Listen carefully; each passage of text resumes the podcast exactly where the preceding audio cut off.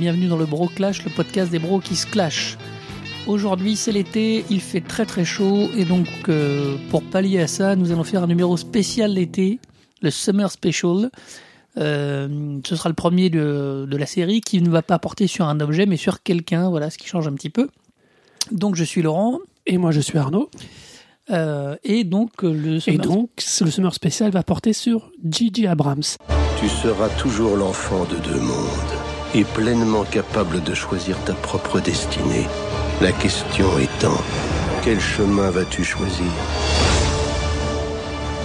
C'est Euh. moi qui ai un peu choisi le thème puisque j'ai gagné euh, suite au dernier clash.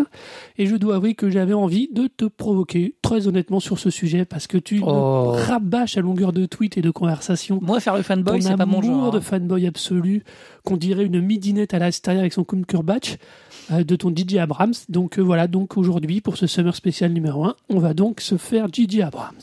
Et dans, dans son intégralité presque, car dirons-nous. Presque. On va quand même peut-être pas tout faire. Mais comme d'habitude, l'émission est construite toujours pareil. Ça va y avoir d'abord des coups de cœur. Euh, quelques remerciements avant, je crois. Tout ça, tu. Ah oui, on peut déjà remercier tous les gens qui Bah, sont intervenus sur euh, l'épisode précédent parce qu'on a, on a quand même eu euh, presque une trentaine de votes, on a plus de 11 commentaires, donc euh, ça, bien. on est content. Merci Faut à tous de venir, n'hésitez pas. Alors vous votez, N'hésitez vous votez jamais. mal, mais vous votez, ça fait plaisir. Mais vous votez mal. Gagné Ah non, mais franchement, ne pas aimer Moulin Rouge, je sais pas ce qu'il vous faut. Franchement, c'est, je sais plus quoi faire là. Donc voilà. Mais Donc, merci on- à tous. Donc on vous remercie vraiment tous. On va donc enchaîner avec nos coups de cœur, le clash, et puis après on vous fera un petit Voilà. au revoir, et puis voilà, comme Comme d'habitude d'habitude. quoi. Donc on est parti pour les coups de cœur.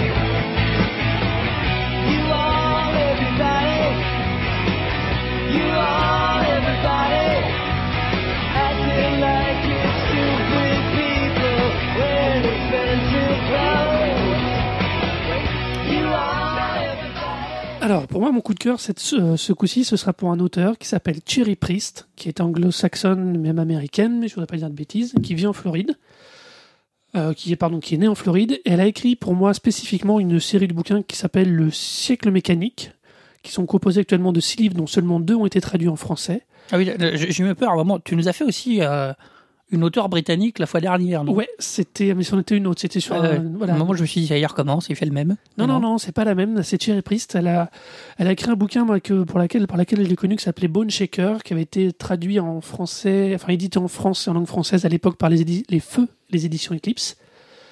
Euh, Bone Shaker avait reçu le prix Locus euh, en 2010 et La un espèce de mélange de steampunk avec des zombies. Enfin, c'est vraiment un super roman avec un univers et une ambiance très particulière qui est vraiment très bien écrit. Le roman a tellement bien marché qu'elle a fini au départ, elle voulait en faire qu'un, et elle a fini par décliner ça dans, dans une série de six romans qui s'appelle Le siècle mécanique, avec des héroïnes toutes plus costauds les unes que les autres. Je dois avouer que le deuxième, qui s'appelle Clémentine, est un petit peu moins sympa, enfin manque un peu de rythme. Le troisième, Draenux, renoue avec vraiment quelque chose de, de bien, de bien dynamique. Petit problème donc, les éditions Eclipse se sont cassées la gueule après l'édition de, Bonne de Clémentine en français. Donc, à peu de traduction. Ah, C'est Panini qui a repris, et qui a repris depuis le début, donc ils viennent de rééditer Bone Shaker et Clémentine, et ils ont annoncé pour octobre Dreadnoughts. D'accord. Mais Mais on donc, ils ont refait des trades? Ils ont, je sais, alors apparemment non, ils ont repris les trades, ils ont simplement réédité. Pour avoir eu les deux bouquins, si par hasard vous pouvez trouver l'édition Eclipse, elle est quand même un tout petit peu de meilleure qualité que la Panini Book. Voilà. Un jour, Mais un après, jour, j'entendrai le du bien de Panini Comics, mais un jour peut-être. Voilà, ça, ça Panini Comics, j'en parlerai même pas. Par contre, sur le fond, ça reste quand même des bouquins avec des univers très marqués. Euh, Il y a des batailles aériennes dans Clémentine à base de dirigeables. Il y a des batailles de- contre des zombies avec des Gatling, à- avec des dans, dans euh, Bone Shaker. Des, des univers cachés sous des villes qui sont coincés sous des gaz qui sont extrêmement dangereux. Enfin, c'est c'est extrêmement riche. C'est euh, il y a une- vraiment, si vous pouvez les lire, même la traduction française de Bone Shaker. C'est très science-fiction. Enfin, c'est. C'est du steampunk. C'est du steampunk, vraiment dans du steampunk. Il y a euh, une esp- ouais, c'est vraiment du steampunk. Et l'auteur a longtemps traîné dans tous les forums de steampunk. Elle a d'autres séries à son actif de vampires qui sont pour moi beaucoup trop midinettes à mon goût personnel. hein. Mais là, non, non, là, euh, vraiment, euh, le siècle mécanique. Alors moi, j'en ai lu quatre, deux en français et deux en anglais. Euh, c'est vraiment, vraiment de la bonne littérature de steampunk. euh, Mais ça ça se lit pas trop difficilement en anglais, ça va? Mm, C'est de l'anglais euh, assez facile d'accès. Alors des fois deux trois termes techniques un peu surprenants, surtout quand il parle un peu mécanique, quand elle parle un peu mécanique. Mais bon, euh, c'est pas comme Bon, si bon. Wikipédia était ton, euh, Google était ton ami quoi. C'est vrai. Donc voilà, je vous recommande chaudement pour cet été. Donc, redis-moi comment elle Donc c'est s'appelle. Cherry Priest, donc édité en français chez Thierry comme la cerise Cherry, C-H-E-R-I-E, et Priest comme le Priest, P-R-I-E-S-T. D'accord. Donc aux éditions Panini Book en France. Donc euh, il y en a six, il y en a deux en, deux en français, Bone Shaker et Clémentine aux éditions Panini Book, et il y en a six en anglais qui sont euh, chez euh, Torbook ou chez Subterranean. Bon, Alors il y a Bone. Shaker, Clémentine, Dreadnoughts, Ganymede. Alors Ganymede, si vous pouvez, mais jetez-vous dessus. The Inexplicable et Fiddlehead. Fiddlehead. Alors les deux derniers, je ne les ai pas encore lus, mais ils sont de l'année dernière et de cette année, donc il va falloir que je les lise. Quoi. Bon, mais c'est disponible sur Amazon UK ou euh, Ils sont tous disponibles via Amazon UK ou euh, ouais, commandés dans point une com. librairie parfois. Ils... Oui, et certaines librairies euh, les, les commandent. Voilà, Voilà, ça avait fait la lecture pour la plage, c'est bien. exactement. Alors mon coup de cœur à moi, je vais parler d'une émission, je vais parler d'émissions, euh, comment on appelle ça, de vidéos sur Internet. Alors euh, pour les quelques qui me suivent ou qui m'entendent parler de temps en temps, je vous savez que je déteste YouTube profondément. euh, à exception près, je trouve qu'en général on y trouve beaucoup de caca. Ça tombe bien, je n'ai pas trouvé cette émission euh, vidéo sur YouTube. Euh, je la dois à Péremptoire d'ailleurs qui m'a fait découvrir ça. euh, qui me dit ah mais il y a une émission de ciné pas mal sur jeuxvideo.com.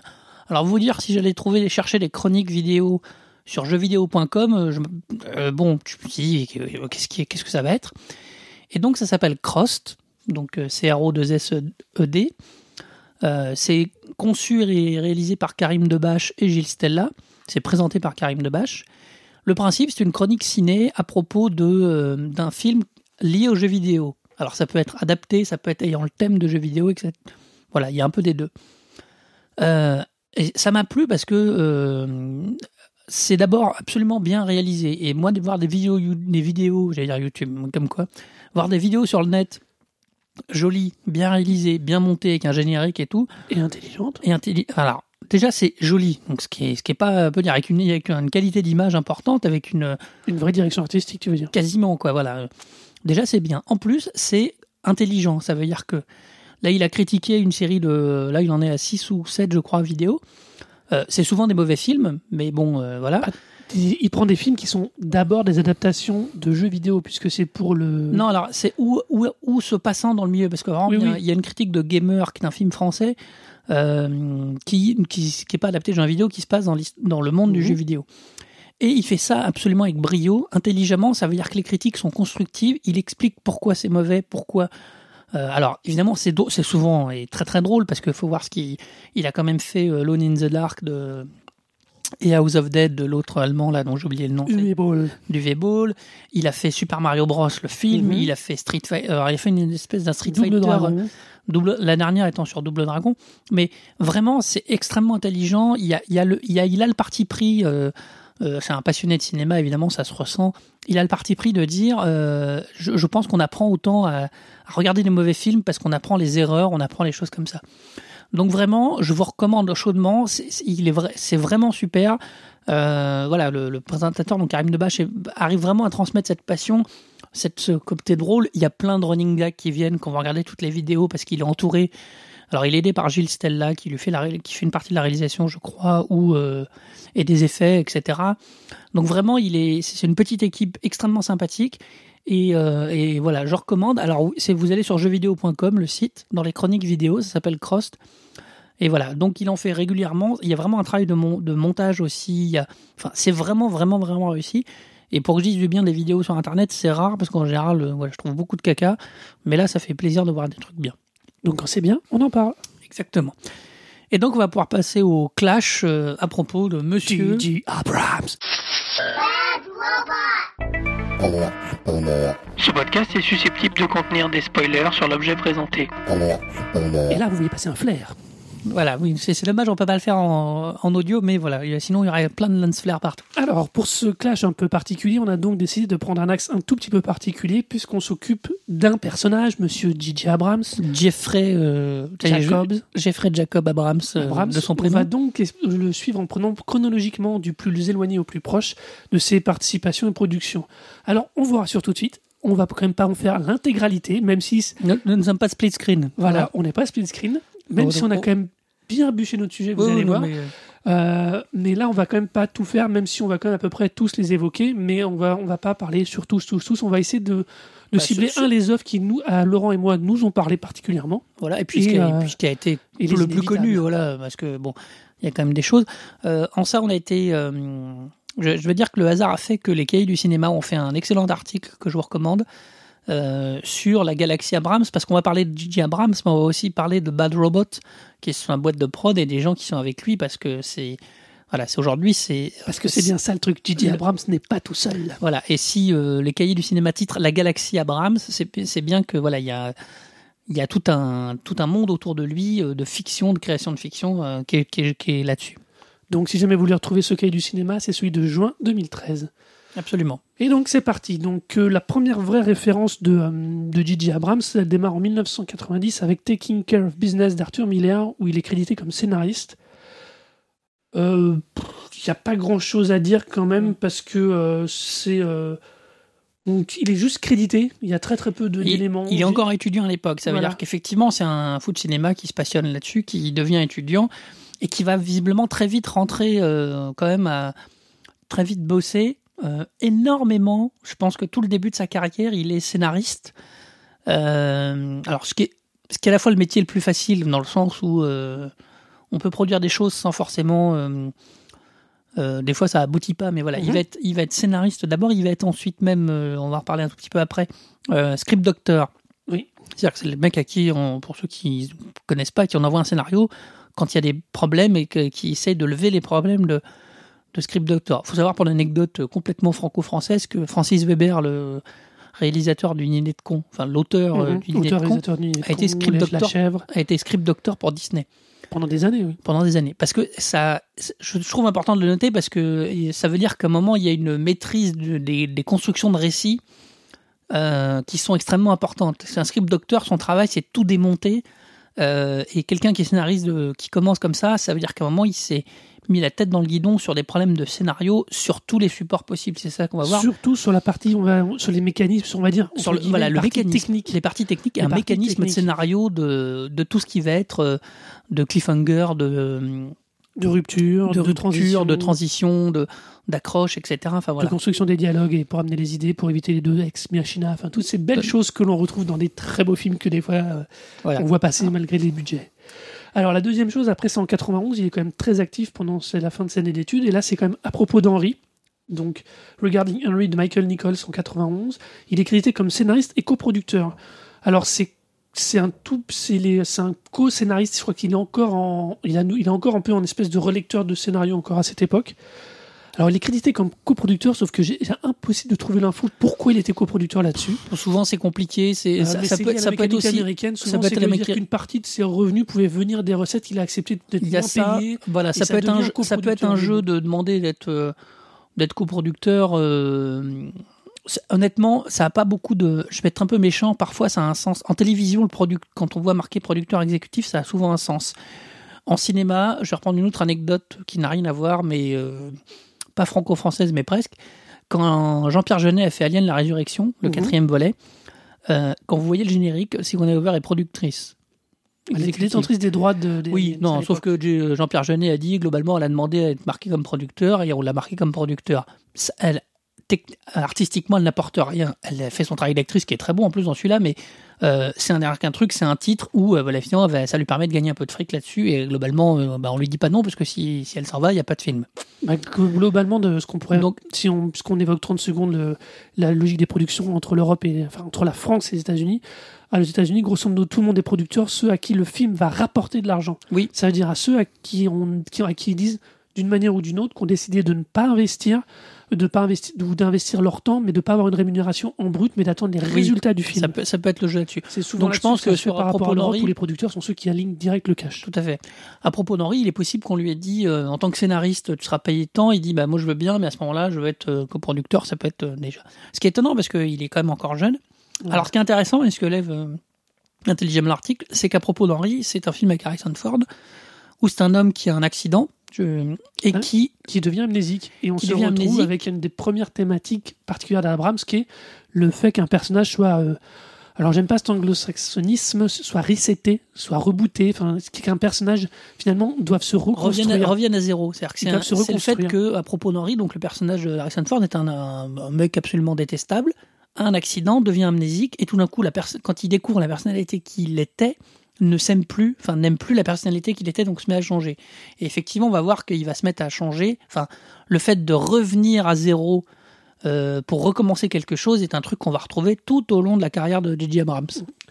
On enchaîne ensuite avec Forever Young en 93. Donc là, il y a un petit trou entre guillemets de deux ans. Il est à nouveau crédité comme scénariste et comme producteur exécutif. Alors là, c'est-à-dire c'est C'est- comme un poste précis. Oui. Euh, C'est-à-dire que c'est lui, il va regarder la fin, euh. Il faut quand même imaginer qu'il a quoi, 4 ans, même pas 4 ans de carrière, ce jeune homme, mais il nous a déjà tourné un film avec Arthur Miller, un film avec Harrison Ford, et là il enchaîne avec un C'est film Arthur Hiller. Hiller, pardon, Arthur Hiller, oui, j'ai dû me tromper tout à l'heure. Et il enchaîne avec, ensuite avec un autre film avec Mel Gibson, qui en 93 est quand même une très bonne cote. Oui, c'est la période de l'arme fatale. euh, là, on retrouve bien, bien, bien. Alors là, c'est bien pour moi, c'est le premier film où on sent J.J. Abrams en tant Bah, que tel. a- Inspiration Spielbergienne, croisement d'influences multiples, euh, une, une- un travail un peu sur la romance et sur le côté romantique. sur là, le on- voyage dans le temps. Et sur le voyage dans le temps, il y a des, inclus- des inclusions fantastiques et euh, dans tous les sens, mélange des genres. Là, on a vraiment un truc de J.J. Abrams. Euh, après, il n'a pas encore l'aura qu'il a maintenant, euh, mais on a quelque chose. euh, on a un objet. C'est pas un grand film, mais on a un objet qui commence à, pour moi, à ressembler à, à ce que va à ce que va commencer à nous proposer J.J. Abrams. à son, à son univers. Pour moi, c'est pas un très grand film, honnêtement. Euh, Oh, par une moment, espèce de euh, comédie mignonne. euh, par moment, Mel Gibson est un petit peu en freelance, en, en- pardon, en roue libre totale. Euh, donc, euh, je suis pas un grand, grand fan. Et en plus, je trouve que le film se tient très mal au niveau du rythme, mais ça, c'est très personnel. Après, il va faire un film qui s'appelle en 96, donc trois ans après, qui s'appelle Le Porteur. Alors que euh, absolument insignifiant, sauf que il va rencontrer là-dessus Matt Reeves.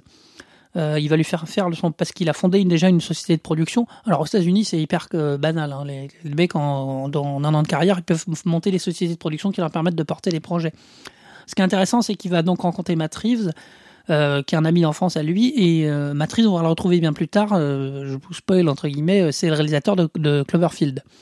Donc voilà. Donc là, bon, c'est assez insignifiant. Ça reste comme son film suivant en 97, euh, enfin, où il est, c'est une espèce de, un film avec Joe Pesci et Danny Glover, mais bon, qui est, tout à fait oubliable. Et puis, euh, un moment, visuellement, comme sa carrière prend pas vraiment euh, essor, on va dire, enfin doucement, il est en même temps, enfin comme ça, dé- il fait ses, ses films, ça démarre doucement. Il est donc ce qu'on disait script doctor euh, sur des films. Euh, alors, il est rarement crédité. Et ce qui sort en général, par exemple, l'exemple que donné, que donné, c'est Casper, alors qui est une production en Blind Entertainment, hein, donc qui est une Donc production Spielberg. Spielberg. Parce qu'on rappelle que J.J. Abrams est un grand, grand fan de Spielberg. Et est devenu qu'il y a une relation assez importante de Spielberg Voilà. avec le temps. hein. Et du coup, euh, et il y a un autre film qui va être important parce que, point de vue, qui va avoir une visibilité très forte. Il va réécrire, et visiblement assez en profondeur, parce qu'il est crédité carrément euh, là au générique, ce qui n'était pas le cas avant. Donc là, il, est, il passe de script docteur à co-scénariste quasiment. Il réécrit Armageddon de Michael Bay.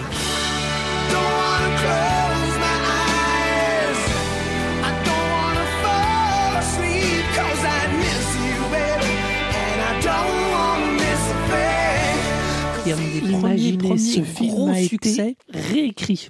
Le niveau est déjà tel que ce film a en plus déjà été réécrit. Imaginez de quoi on devait partir. Sauf que ça prouve que je pense que là, ce que fait euh, le, le travail de Abrams va être euh, de monter, de faire que l'intrigue, euh, l'intrigue est parfaitement Armageddon est un peu pénible, sauf que c'est parfaitement raconté. Voilà, c'est-à-dire que les personnages, l'exposition des personnages, la- la- les- la- comment ça s'enchaîne et tout, c'est euh, ça veut dire que c'est une machine hollywoodienne parfaitement, euh, Bah, ça, parfaitement ça calibrée. démontre bien ce que tu disais tout à l'heure, qu'il a travaillé, que c'est un technicien, mais je mets vraiment des gros oui, oui, guillemets sur le technicien. mot. Non, non, c'est ça. Il est, à mon avis, il a dû reconstruire un scénario euh, propre, logique, enfin logique entre guillemets, tout au moins qui, dans les, dont les enchaînements sont logiques, pour permettre de faire un film avec Bruce Willis, euh, qui, à défaut d'être un grand film, reste un spectacle Alors, presque honorable. Il y a le côté Michael Bay dans le côté boom boom, mais il y a le Boom, côté boom, aussi. boom. euh, euh, les films de Michael Bay peuvent pas. Enfin.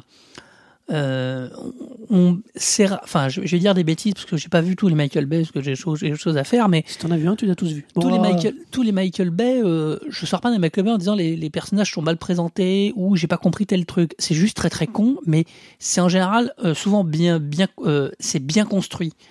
C'est-à-dire que c'est pas le, film ne trouve pas de défauts de construction. Alors, enfin, moi dans ceux que j'ai vus, alors si on va pas, on va- c'est pas des défauts. De, ça veut dire on que va pas parler de Michael là parce que sinon on n'en sortira mais- jamais. Mais si tu veux, le globe, moi je suis un- c'est pas qu'il soit mal construit. c'est qu'ils prennent des gens pour des débiles. Donc Oui. les liaisons sont juste insupportables. Il y a des fois, ils sont obligés de tout nous expliquer. euh, Oui, oui, non, dans mais- Transformers, c'est Oh, mais tu te rends compte, cette voiture se transforme en robot. Oui, oui, non, mais voilà. on vient de le voir. Quoi. Le gars, il- pourquoi est-ce Mais- qu'il explique à la meuf qui vient de le voir aussi Tu vois, c'est. euh, Ce que je dis, c'est que. ça- T'as l'impression, t'as l'impression que tu veux que les films soient écrits pour des sourds, muets, malentendants oui, non, mais. et malvoyants avec du surtitrage en plus. C'est juste ça, quoi. Le seul truc, c'est que le- on reproche, et moi, c'est un truc qui m'énerve profondément dans le. Alors, on va un peu dans l'école européenne parfois, euh, parce que les Américains sont très forts pour ça. euh, c'est souvent bien construit. Voilà, c'est souvent. euh, ça peut être débile, mais souvent c'est extrêmement bien structuré. C'est-à-dire que la structure du scénario, des fois quand elle se voit, c'est moche, parce que quand on voit tout, quand on comprend tout comment ça s'articule, c'est moche. Mais c'est important de bien construire des trucs. Et ça, je pense que Abrams le maîtrise. C'est-à-dire qu'il sait parfaitement, je, ce que je disais, jouer avec les, jouer avec les codes et les- parce qu'il les maîtrise parfaitement sur la, constru- Ouais. la code de construction d'un d'un récit et d'une fiction. Ça, c'est clair. On va maintenant enchaîner avec sa première série télé, du coup, et aussi finalement son premier vrai travail un petit peu plus personnel, qui est Felicity.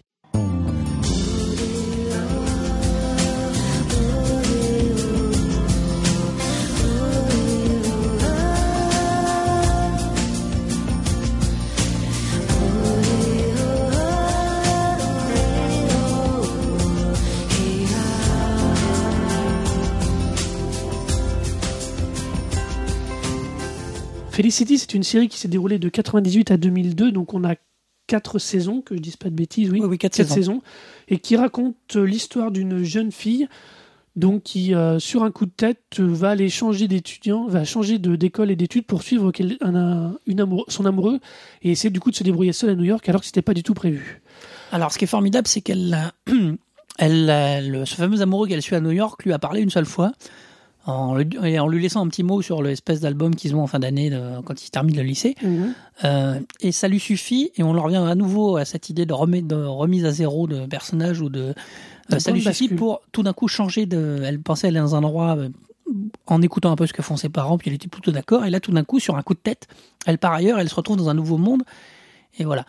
Alors, euh, c'est on, donc on est encore dans ce truc on est dans une démarche globale qui est très Abraham, de, remise à zéro. Après, Après, c'est de la c'est de la rom-com. C'est de la. Moi, j'aime beaucoup parce que c'est très Ah, moi, je proche. supporte pas. Ça me rappelle beaucoup Dawson et moi, je suis quelqu'un qui aime bien Ah non, mais Dawson, quoi. C'est le, c'est-à-dire que c'est des adolescents, enfin des post-adolescents, euh, Poste quand même là, on est en un étudiant. peu en université. post-adolescents, mais c'est des problèmes euh, de, euh, voilà, de, au bout de trois épisodes, il y a un triangle amoureux parce que sa copine, elle sort avec le mec sur qui elle a des vues, puis il y en a, on sent bien qu'il est amoureux d'elle, mais qu'il n'ose pas s'avouer, se l'avouer, etc. Donc, à la fois sur des sur des thématiques de l'adolescence qui sont réussies. C'est pas une thématique de l'adolescence à la Buffy où tout est symbolisé par les vampires, par le truc là. Donc ça, c'est un jeu de, de symbolisme que fera Whedon euh, Mhm. Magnifiquement bien. Buffy Voilà, est une série, là, on- série sous-estimée. Tout à fait. Mais là- on est vraiment dans un, dans un truc où non, non, c'est des histoires d'ados. Alors, Alors, je, moi, je ça- tiens, moi- je tiens quand même à préciser, je je suis absolument pas client. Je- J'en ai regardé là pour préparer l'émission, toute une, bonne quinzaine d'épisodes de Felicity, mais moi personnellement, je ne suis pas client. Alors, honnêtement, ça très vite, euh, elle m'agace, elle, elle m'agace mais profondément. Pourtant, elle est mais, toute jolie. mais il s'est- euh, là, je suis d'accord avec toi. On est toujours sur la- le bon côté, la bonne manière de faire de Abrams derrière, qui euh, et vraiment montre à quel point il maîtrise la construction d'un récit, mais pas que sur un épisode, que pas sur un long métrage, sur la manière qu'il va avoir de tisser des fils, Tout à des fait. fils qui vont rebondir sur deux, trois épisodes, deux, voire trois, quatre, cinq saisons, comme on verra plus tard, et on voit la capacité qu'a le, le- le personnage à projeter des idées et surtout à les mener sur du long terme.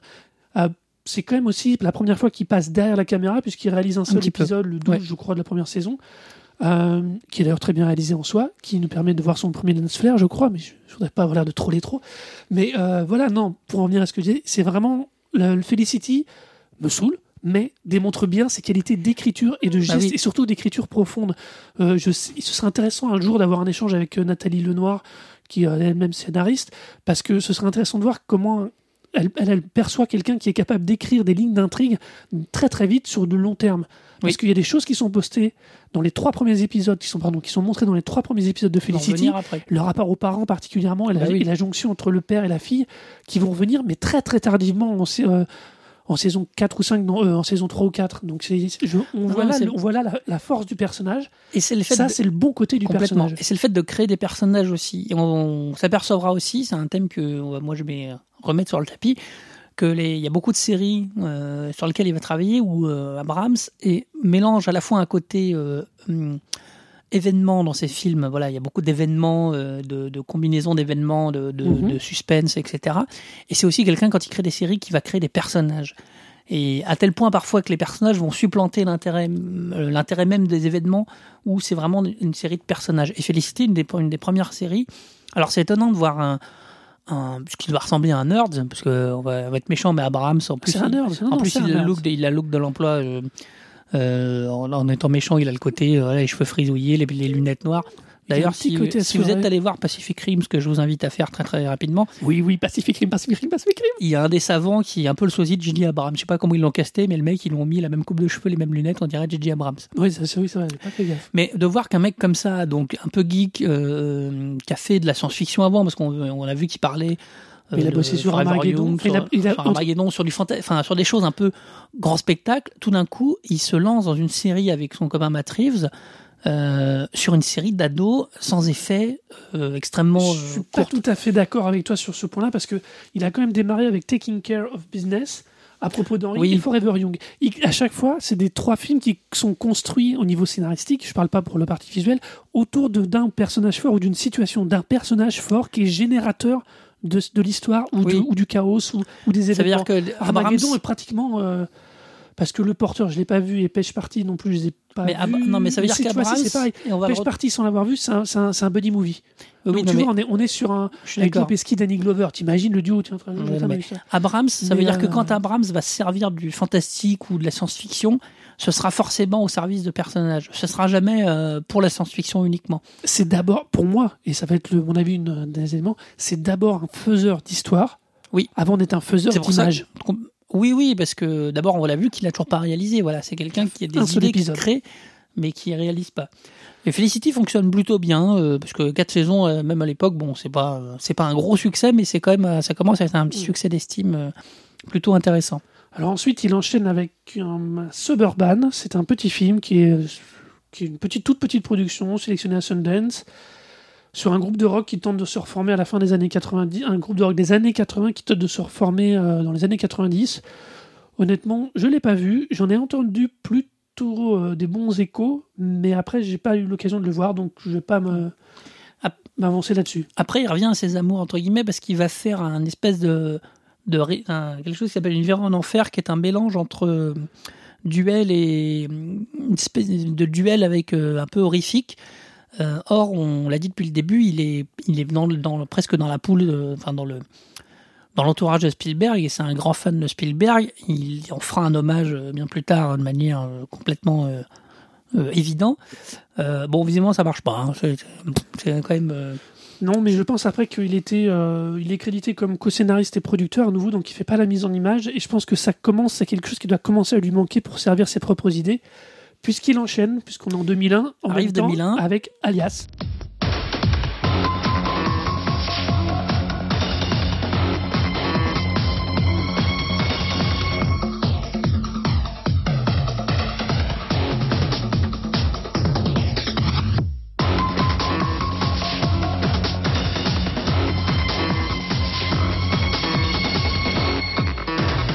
Il lance Série, Alias. 5 saisons, 2001-2006. Alors, le- la, Alias, la c'est. création d'Alias, c'est génial. Comment, comment il raconte ça?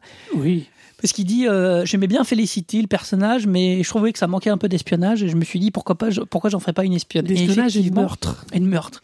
Effectivement, euh, Alias euh, s'ouvre sur une étudiante Qui vient d'arriver dans son nouveau cycle. Qui exactement voilà comme qui, dé- Felicity. qui démarre. Voilà, c'est vraiment on a l'impression que c'est Felicity, sauf qu'on découvre très vite qu'elle est agent double. Enfin, qu'elle est pardon, qu'elle est agent du, à l'époque du. euh, qu'elle est qu'elle est faussement étudiante et qu'elle est en secret agent du agente ag- pardon du agent SD6. du SD6 qui serait une branche mystérieuse du FBI. Du CIA, de la CIA. De la CIA, pardon. Mais il faut savoir quand même, euh, alors pour ceux qui ont, euh, vu Alias, que dans le pilote d'Alias, on apprend, euh, donc au départ on pense qu'elle est étudiante, enfin, on, on y pense cinq minutes. hein. Après on comprend qu'elle est, qu'elle est membre du SD6, donc qui est une branche secrète de la CIA. Son petit ami meurt. Et après on découvre que le SD6 finalement n'est pas vraiment une branche de la, du- de la CIA, mais plutôt des méchants.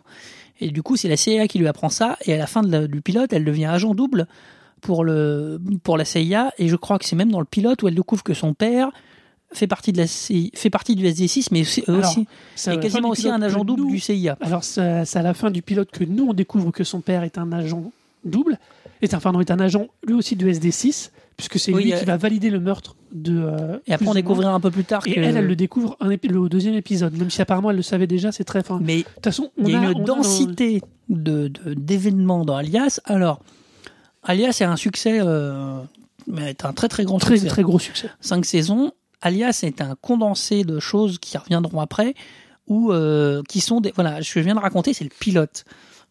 On a vu déjà des séries où en- il se passe pas ça en une saison, quoi. Et là, lui, il arrive à condenser ça, il pousse. Et je trouve que c'est là où il commence, et on en revient à ce que je disais sur sa maîtrise de la construction scénaristique, sur les histoires, sur la construction de scénario. Il arrive à pousser le truc très loin. Alors, c'est là où je mets un bémol, c'est que malgré, même si là il y a toute l'expression, moi je trouve, hein, Laurent, même si là moi, il y a toute l'expression de ce qui fait ce que j'aime à Brahms, le mélange des genres, la capacité de rupture, euh, justement la quantité d'événements, la vraie densité des histoires. euh, il y a, alors, c'est la c'est quand même la série a quand même subi une petite baisse en cours de troisième saison, euh, Bah. que- sur lequel je commence à avoir un petit peu de mal. Et après, j'imagine, c'est logique, l'effort, la densité, la, la durée de, de tous ces trucs-là, sachant que comme ça court de 2001 à 2006, euh, il ne fait pas que ça en même temps. Ben À partir de 2003, il ne fait pas que ça. C'est-à-dire au bout de la troisième saison, et c'est marrant, ça tombe avec pour moi le, le- le léger creux scénaristique. Euh, je reste convaincu que c'est là où pour moi ça commence à devenir un problème, c'est que c'est quelqu'un qui a énormément d'idées, qui a une capacité d'imagination, de mélange, des idées, des, des high concepts, comme on pourrait dire, très Ah, très fort, super C'est un générateur de high concept. Mais je pense que plus ça va aller, et on va le voir, et c'est ce qui, et plus ça va, moins finalement il est investi lui à titre personnel, et du coup, plus les choses sont moins intéressantes, moins fortes, moins Sauf- dynamiques. Sauf qu'il s'entoure très très bien. Ça veut dire que pour moi, Ali- Ali- Alias reste. euh, alors, le défaut d'Alias, effectivement, euh, fin de troisième saison, euh, début de quatrième. Alors, il y a un petit effet qui fait que, comme il, y compris dans sa propre série, on parle de reboot, de, reset. de reset, de remise à zéro. Dans sa propre série, il arrive en début de quatrième saison, de- des, dalles que je vous expliquerai pas, à remettre en place l'équipe qui était là au début, dans les mêmes positions hiérarchiques, mais dans un autre endroit. Et donc, au bout d'un moment, on regarde le début de la quatrième saison en disant Mais putain, j'ai déjà vu cette série à un moment, euh, les mêmes, elle se retrouve avec le même chef, avec le même. Enfin, Alors qu'elle l'a combattu pendant trois, euh, trois saisons. ah, quasiment, voilà. Il, il y a un truc où la- cette, et cette constante remise à zéro. euh, alors, moi, j'aime j'aime beaucoup Alias. C'est très léger. Il faut garder ça, ça se regarde d'un œil. Ça veut dire que faut pas chercher la, prof... enfin, la profondeur. Si, les personnages sont profonds, mais Alias, elle fait le tour du monde en 24 heures. Elle, elle a pas une cerne de décalage horaire. Enfin, c'est un truc, voilà. Euh, donc, euh, effectivement, et, il, et les, les, les, les coups de théâtre, euh, voilà. Le coup de théâtre, alors, je fais une comparaison sans, sans- pas de qualité, parce que moi, je, je trouve, voilà, je vais parler d'X-Files, qui est une série que je- donc, que j'adore énormément, qui est très très forte, mais les, le- les coups de théâtre dans X-Files liés, au- liés à la mythologie arrivaient très tardivement. Et, euh, et Carter, à l'époque, rentrait pas dans, a, a mis du temps à rentrer dans sa mythologie et à vraiment l'exploiter. Il a parce aussi que- eu du mal à vouloir vraiment la mettre en place. ouais. il n'était Ouais. pas parti pour faire ça. Non, non, c'est- pas là. Abrahams, dès, dès le milieu de la première saison, il met en place une mythologie qui va lui servir à faire des coups de théâtre sur coups de théâtre sur coups de théâtre. Euh, tu, euh, tuer tuer quelqu'un chez Abrahams et ne, ne rend jamais sûr de sa mort. Euh, voilà, si vous voyez un personnage de J. Abrams mourir, on peut s'attendre à ce qu'il revienne, quelle que soit la forme, quel que soit l'état. euh, voilà, il va, il va. Alors, ça peut être moi ce, que, ce qui m'amuse parce que je trouve qu'il le fait avec talent. Mais ce qui peut énerver, ça veut dire qu'il va user et abuser de tout ce qui met- en place un scénariste, y compris qui fait un peu de fantastique ou de science-fiction. C'est pas qu'elle laisse la science-fiction, mais enfin, il y a quand même des choses. C'est du peu- fantastique. Il y a des éléments fantastique, mais fantastiques. ça veut dire que- encore un mélange des genres. Il va utiliser les clones, il va utiliser le voyage dans le temps, il va utiliser, euh, il va utiliser les. On parlera plus tard, pourquoi pas des univers parallèles, des choses comme ça, qui sont des artifices de scénaristes. Parce que faire des clones pour que les personnages survivent, ça peut être qualifié d'artifice. Sauf qu'il arrive à m'amener ça tellement bien qu'on dit ok, ok, c'est un clone, c'est bon, euh, c'est pas grave, ok, bon, je la pensais morte, mais elle est pas morte, finalement, c'est un clone. Ça, c'est son talent, tu vois. Ça, c'est son talent à lui d'écriture, de, de gestion, ce qu'on évoquait tout à l'heure de grandes lignes. Et, mais qui, moi, me pose un problème, c'est quand, quand il le délègue trop, et ben, le truc est dix fois moins puissant. Est-ce que quand lui le fait, et qui évoque justement cette impression de cohérence, cette sensation que, ouais, quand c'est lui qui l'a vraiment amené, tu l'acceptes. Quand il le délègue, euh, comme on le verra plus tard sur d'autres séries comme Révolution, ça devient une putain de catastrophe. ça devient on en parlera plus tard. Mais- Voilà. Non, donc moi je trouve Alias, qu'Alias euh, Alias arrive à faire quelque chose de léger parce que c'est une série qui était vraiment faite pour le grand public. euh, nous on l'a découverte, je crois. euh, Je me demande si elle passe pas dans la trilogie du samedi. J'ai un doute. M6, si. Euh, ça a beaucoup plu. On en revient aussi à des héroïnes féminines. On voit que c'est quand même un personnage qui et c'était pas la Alors- sup- c'était pas la super mode dans les années 90. Hein. Non, et on peut même aller plus loin. On- tout à l'heure, on évoquait la, force des personnages et de Felicity. À nouveau, Jennifer Gardner, c'est probablement un des le rôle de d'a- de, euh, Briscoe, de, de Sidney de Bristow. Sidney Bristow, et juste.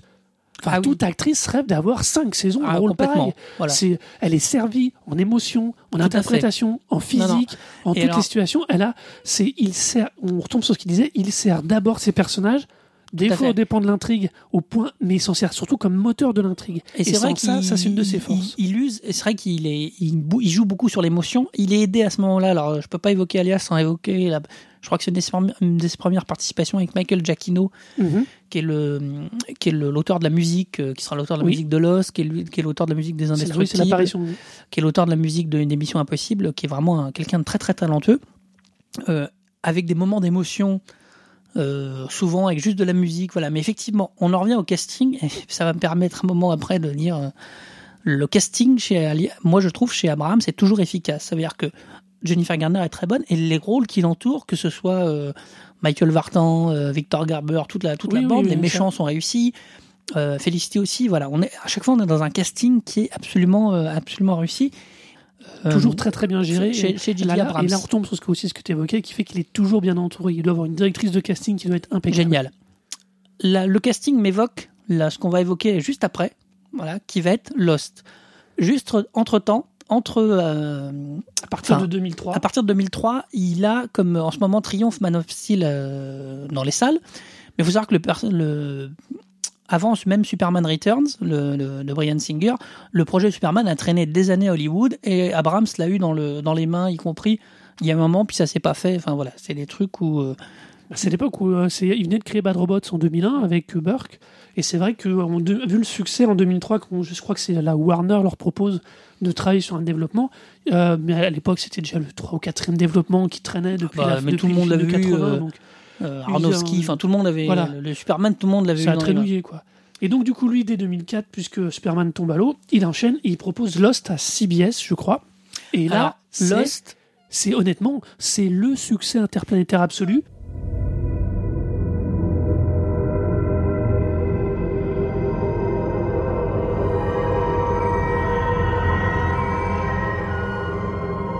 C'est la révolution, c'est le retour en plus, c'est la révolution des années 2000 des séries où on Oui. parle de- du renouveau de l'âge d'or des séries qui est mené par Lost. C'est un retour du 2010, 6 Voilà. saisons. c'est un retour du feuilletonnant de ouf qu'on n'avait pas vu depuis très longtemps. Euh, Bah, alors, on en revient à ce qu'on disait, tout ce qu'il avait testé dans Alias, le coup d'utiliser toutes les intrigues secondaires Tout. des personnages, une sans nécessairement qu'on les connaisse, une mythologie, et s'appuyer sur ces personnages comme il le fait quasiment depuis le début dans ses scénarios, là on a tout dans Lost. Lost, On a tout au point que ça devient exaspérant. Lost est une, Lost est une série de personnages. Ça veut dire que la clé de Lost, euh, c'est les relations entre les personnages. Il faut un moment se faire à l'idée. Moi, je suis un défenseur de Lost de la première à la dernière saison. Euh, parce que Lost est une série où l'intérêt, c'est comment les personnages interagissent entre eux. Je vais être euh, quasiment euh, provocateur en disant que moi, ce qui se passe sur l'île, on en a un peu rien à branler presque. Bah oui, mais c'est justement ça le souci. Alors, vous, comme vous avez remarqué que jusqu'ici on était plutôt d'accord, vous inquiétez pas, ça commence, on commence à plus être d'accord. Parce que pour moi, Lost, alors, Lost est une bonne série. C'est une série qu'on regarde avec plaisir. Mais c'est quand même un petit peu saoulant, au bout de la deuxième saison, de devoir attendre enfin le flashback d'un personnage pour comprendre pourquoi il interagit comme ça maintenant. Et ça va même plus loin, parce que on parle, euh, soyons clairs, on va complètement éviter de parler de la conclusion de Lost, parce que là, ça va être un petit peu trop compliqué, parce que tout ce que ça évoque, tout ce que ça implique comme spoil et tout, ça mériterait de faire un voilà, on épisode va entier pas, sur on va pas en parler, on va, truc, on va se concentrer sur la manière qu'a J.J. Abrams de traiter cette série. Et plus ça va aller, plus il sera distant d'ailleurs. Donc, ce qui explique aussi Bah, que qui dit. plus ça va, plus les personnages, les l'historique des personnages est bidon, euh, ne génère n'est là que pour générer des faux, des faux événements, des, des faux cliffhangers, des, des faux rebondissements qui finissent par être extrêmement saoulants et qui, enfin, c'est pas souvent, c'est que c'est lassant. On l'attend, on sait que ça va se produire. On, on voit un personnage qui agit d'une manière très particulière. On se dit, oh, bah alors il n'y a plus qu'à attendre le flashback qui va être passé dans le coup de flair qui va arriver. Non, non, Ah, si, c'est- si, je non, trouve non, que ça finit par être un poil systématique. non, ce Et je trouve ça dommage parce qu'il y a très peu d'interaction, de, de, prime interaction. Les personnages évoluent au bout d'un moment, bien sûr, mais tant que tu n'as pas vu leur flashback, les personnages n'évoluent pas. Non, non, je, je suis pas d'accord dans le sens où, euh, pour moi, c'est une série qui, où, euh, moi, c'est une série que je qualifiais, de- de- même dans les, dans les, dans les trois premières saisons. Les, les, moi, j'aime toutes les saisons. La, la série prend un virage très particulier euh, qu'on va qualifier de mystique, voilà, qui va être simple. Euh, sur les saisons 5-6, Sur Service 5-6. 5-6, avec le, les deux personnages de l'opposition du bien et du mal sur l'île, ça prend un virage assez différent de ce qu'était au début, le côté un peu survivor. Et, mais moi, c'est un, c'est un truc sociologique, Lost. Ça veut dire que c'est. Et quand on regarde Lost, on se demande, et nous, c'est ça la force de Lost, c'est on regarde Lost et on se dit, qu'est-ce qu'on aurait fait nous?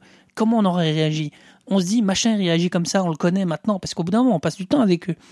Euh, Jack il réagit d'une manière, Sawyer va réagir d'une autre manière. Et on se dit, nous, qu'est-ce qu'on aurait fait? Qu'est-ce que euh, voilà. Ouais, et la force de Lost, c'est ça. Et avec une- ce qui fait qu'aussi où il a introduit des méchants euh, qui sont bien plus intéressants, qui sont pas des méchants hyper vieux, hyper méchants. Ça, c'était déjà présent dans Alias. Ça veut dire que le méchant au départ, on dit oh là là, il est très très vilain, Benjamin Linus. Et puis au bout d'une saison, on se dit mais non, il est pas méchant. Mais bah, par contre, ça c'est c'est vrai. Les motivations qu'il donne aux méchants sont beaucoup sont, euh, sont chez lui les univers sont pas blanc gris pas blanc noir pardon sont Oui. gris justement les motivations euh, que ce soit des mé- le méchant d'Alias ou que ce soit même dans Lost les motivations enfin alors dans Lost par contre je qualifierais pas nécessairement de méchant mais de euh, bah, Linus, il a le rôle du méchant pendant un certain temps. oui, mais tu vois, le truc, voilà, c'est ça. Alors après, le, moi, ce qui est problématique pour moi dans Lost, c'est que les personnages sont parfois par trop emblématiques ou par trop assez charismatiques pour qu'au final, on, on- c'est difficile de prendre une empathie. Et comme les intrigues ne sont liées qu'à l'existence de ces personnages, des fois, c'est compliqué d'avoir ce suivi, d'arriver à envie de suivre toutes les intrigues parce que Dieu sait que dans Lost, les intrigues sont liées aux personnages qui sont quand même un bon paquet, une bonne quinzaine de personnages centraux. Il y a quand même des fois. euh, tu, tu sais qu'il va y avoir un rebondissement, tu vois pas un personnage pendant trois épisodes, d'un seul coup il réapparaît, tu sais que ça va être lui le nouveau vecteur. Et c'est Bah ça oui, qui est mais embêtant. Et, et- et C'est la- un je- peu moi, je trouve embêtant. que- moi, je trouve que parce c'est un peu systématisé. oui, mais c'est la, pour moi, c'est la, c'est la maîtrise de l'écriture poussée au bout, quoi. C'est-à-dire que euh, écrire. Alors, le paradoxe, on va évoquer aussi un petit peu le euh, Lost, enfin le, la- les créateurs de Lost. Euh, Abrams, euh, c'est pas, je crois que c'est pas une idée d'Abrams, c'est une idée de euh, l'ami Damon Lindelof. Oui. Damon Lindelof, en ce moment, est absolument adoré par tous les geeks de la Terre parce qu'il est, c'est lui qui a écrit Prometheus. C'est-à-dire que le mec, tout le monde lui jette des pierres. Alors, il le prend bien et il en rigole vachement. Il a intérêt à en rigoler. hein, parce que... Pour- pourquoi je parle de Prometheus? Prometheus, scénaristiquement, c'est raté. Voilà, moi je l'ai écrit, je l'ai dit, euh, c'est un premier point de vue scénariste, on est d'accord, on est d'accord. c'est raté. Ça veut dire que Damon Lindelof tout seul, il est pas bon. Il a des bonnes idées, mais il maîtrise pas. Il faut un mec comme Abrams pour l'encadrer et pour lui faire que, pour rester dans les schémas euh, narratifs efficaces. Alors, effectivement, Lost, il fait six saisons de les les trois ou quatre premières font 24, 22, 22 ou 24 épisodes. Les deux dernières font 12, 13. Parce qu'il y a eu un moment de la grève des scénaristes, d'ailleurs, dans la série. Puis la sixième, euh, il va, il va réutiliser. Alors effectivement, tu as raison, mais moi je trouve que c'est tellement brillant que il va réutiliser tout ce qu'il fait. Ça veut dire qu'on va, il y a des gimmicks de, pour moi, qui sont de J.J. Abrams, même quand il est soi-disant moins sur la série. Euh, des gimmicks de, de, de changement de personnage, de, de- des Oui. gimmicks visuels, des gimmicks de, de fin d'épisode, des qui, qui, qui marchent génialement et qui donnent qu'une envie, c'est de regarder la suite. Le truc emblématique de Lost, euh, je, prends, je prends un exemple parce que je trouve ça assez emblématique de son écriture euh, torturée et tortue, tor- Tortueuse. tortueuse. Il nous fait un, depuis le début, il nous fait des flashbacks. Donc on a bien compris qu'on voyait les bonhommes sur l'île, puis des fois on les voit ailleurs que sur l'île, c'est un flashback. Puis au début de la saison, la fin de la saison 2, je crois, ou 3, je sais plus, il y a un flashback avec. euh, Enfin, il y, a, y, a, y a des scènes qui se passent avec Jack où il est barbu, où on se dit, tiens, bon, ouais, c'était avant et tout. Et ça finit où il revoit euh, Kate Mhm. et il lui dit, il faut qu'on retourne sur l'île. Et tout d'un coup, on comprend que tout ce qu'on voit depuis le début, c'est un flash forward, c'est-à-dire que c'est ce qui ça se passe après où on en est. Et, et ça te et t'es estomaqué, t'as qu'une envie, c'est de dire bon, faut que je vois la suite parce que je comprends pas ce qu'ils font. Euh, mais faut accepter d'être, euh, d'être, d'être- entre guillemets, pour euh, pour euh, J.J. Abrams, faut accepter d'être mené par le bout du nez. Mais alors, je moi, je, je suis bien d'accord avec ça, Laurent. Moi, j'adore, au contraire de choses que j'aime chez lui. Typiquement, ce type de twist, j'adore. Mais comme je dis, il y a une systématisation Ah bah des procédés en plus qui les amènent, qui fait que des fois, c'est un peu lourdingue. Euh, Enfin voilà quoi, moi Lost, Lost c'était vraiment. Alors par contre, à l'offre Lost, au-delà je note juste pour anecdote, c'est que comme tu disais, ça va marquer le renouveau de l'âge d'or des séries. C'est lui qui va introduire les génériques ultra courts. Oui, oui. À l'époque, à l'époque, on avait encore, quand tu vois les, K- les 4400, je crois qu'ils datent de la même époque, leur première saison un super générique, la 2, ils s'alignent sur Lost, tout le monde fait des micro-écrans. Bah non, ça veut dire que le. Je, je crois que c'est lui en plus qui avait dit ça un moment où. euh, non, c'était c'est une blague de.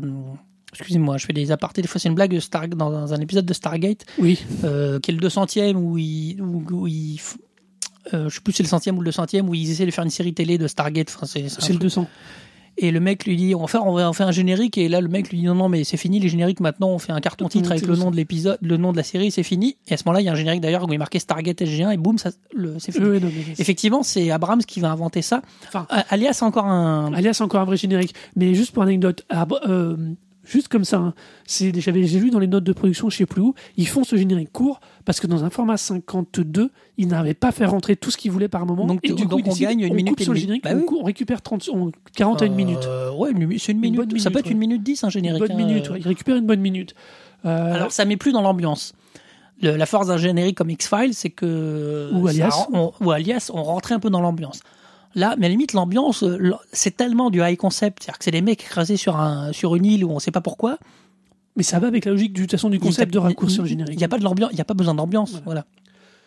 Donc, Alors, après, ça c'est l'âge d'or. Et puis tout d'un coup, là, il, est- il commence à avoir des problèmes, euh, J.J. Abrams. Parce qu'il se met à faire des séries qui vont beaucoup, beaucoup moins marcher, voire pas du tout. Euh, il fait des pilotes qui sont pas aboutis, qui sont pas diffusés. Il... Alors, il fait What About Brian, qui est une espèce de série à la Friends euh, qui est arrêtée au bout de deux saisons. Avant, il avait fait un pilote qui n'a pas marché, The Catch, Voilà. en 2005. Il a fait Six Degrees, qui est une histoire un plus compliquée, là, à mon avis, où là, peut-être qu'il s'est, pris un peu les pieds dans le tapis, de gens reliés par ce qu'on appelle les fameux degrés de séparation. C'est-à-dire qu'on est tous à 6, à 6 degrés de quelqu'un. En Enfin, France, on a dit six poignées de main. Oui, voilà, on est tous à six poignées de main de n'importe qui.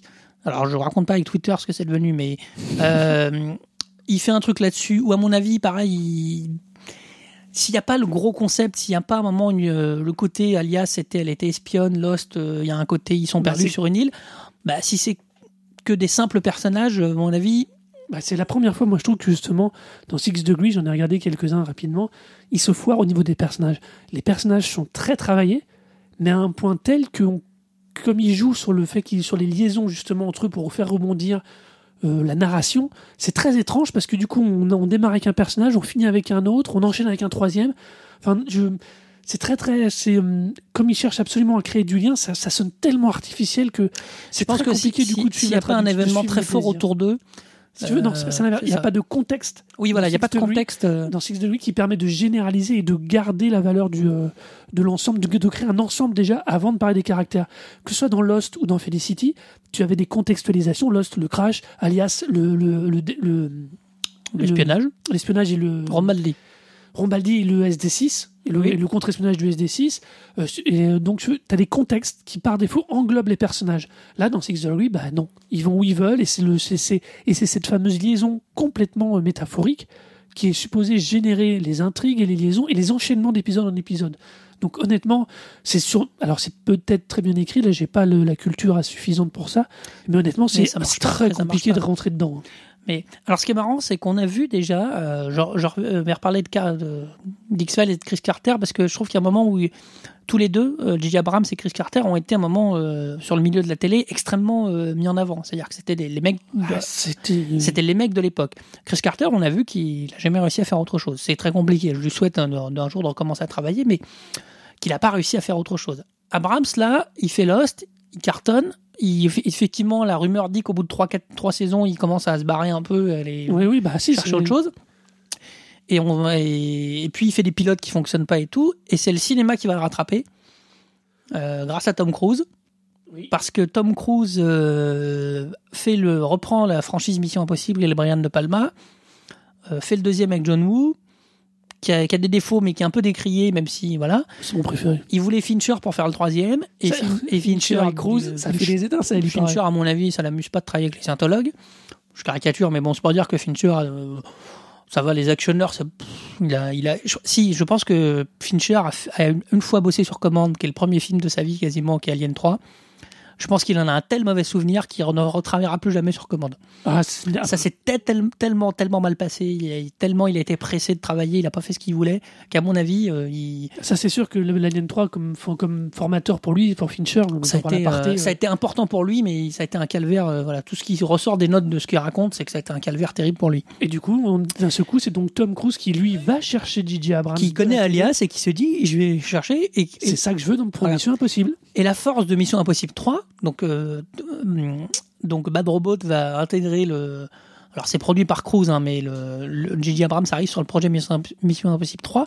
Et la force, et ou le peut-être de Tom Cruise aussi, d'Abrams, c'est de laisser Abrams faire du Abrams, parce que Mission Impossible 3, il y a tous les thèmes d'Abrams. On retrouve, voilà. le- L'identité, la problématique, l'humain, la Euh, famille. tout ça, on va retrouver toutes Le ces, père. y compris ces gimmicks aussi, il va retrouver. On retrouve Dylan Slayer. Voilà. Et J.J. Abrams, d'ailleurs, moi, c'est une force que je trouve euh, géniale chez ce mec-là.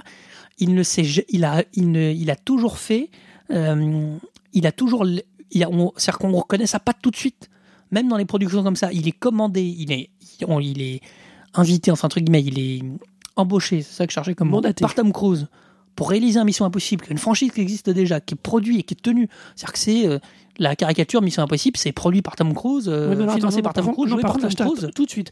Autant je veux bien que le, on va dire, c'est là où euh, il est très très encadré pour ce qui est de la production. Autant Mission Impossible n'a pas d'identité. Brian De Palma, John Woo, donc Fincher qui était en vision et finalement c'est Abrams. Visuellement, on n'est pas comme dans par exemple les James Bond qui ont très longtemps eu une direction artistique qui était très dure. qui était Là, il y a commune, rien du producteur commun. Il, oui. le laisse, il le laisse libre. Là où ça devient intéressant, c'est que malgré ce carcan, malgré tout ça, et malgré un scénario qui était quand même apparemment très très très écrit quand il arrive dessus, il va faire du remaniement. En même temps, il était script C'est son métier, hein. Et c'est là où ça devient costaud. C'est son là où il il est le plus arrive à garder ce qui plaisait à Tom Cruise et à glisser lui-même ses thématiques dedans.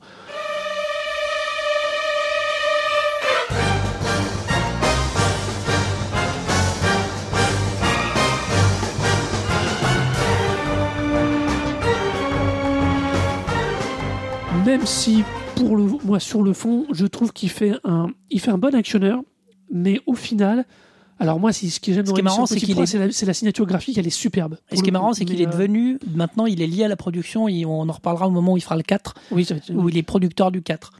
Oui, donc, Donc, euh, Impossible 3 est certes une réussite, mais pour moi, c'est extrêmement en retrait comparé à ce qui est capable de produire DJ Abrams. on stresse. Les personnages sont Ah, c'est quand même bien. C'est- Alors, sont bidons. La nana qui meurt dans l'hélicoptère au début. euh, euh, euh, soyons clairs aussi, on l'a pas dit, mais on va spoiler tout le long. mais si, mais ils ont eu l'alerte spoiler au début, t'inquiète tu pas. Non, mais Donc la nana qui meurt dans l'hélicoptère, la conclusion avec ça, le, le coup où il, où il dit, où il dit il me faut le chargeur, il me faut le chargeur, et quand lui il est injecté, surtout avec sa femme qui comme par hasard est médecin, je veux dire, c'est tellement là par contre les lignes secondaires sont, les trucs sont tellement Non, non, mais- téléphonés mais non, c'est pas que je téléphoné. veux bien qu'il ait réussi à glisser deux trois trucs dans l'écriture à lui, mais franchement, Mission Impossible 3, c'est non, c'est c'est- Tom Cruise et c'est quand même pas Ouais, un non, non, mais du non, tout. Je suis pas d'accord dans le sens où le problème, le premier de Palma était intéressant, mais moi je j'y voyais pas la patte de De Palma. euh, c'est bien, mais pff, ça faisait plus film de commande, c'est sûr. voilà.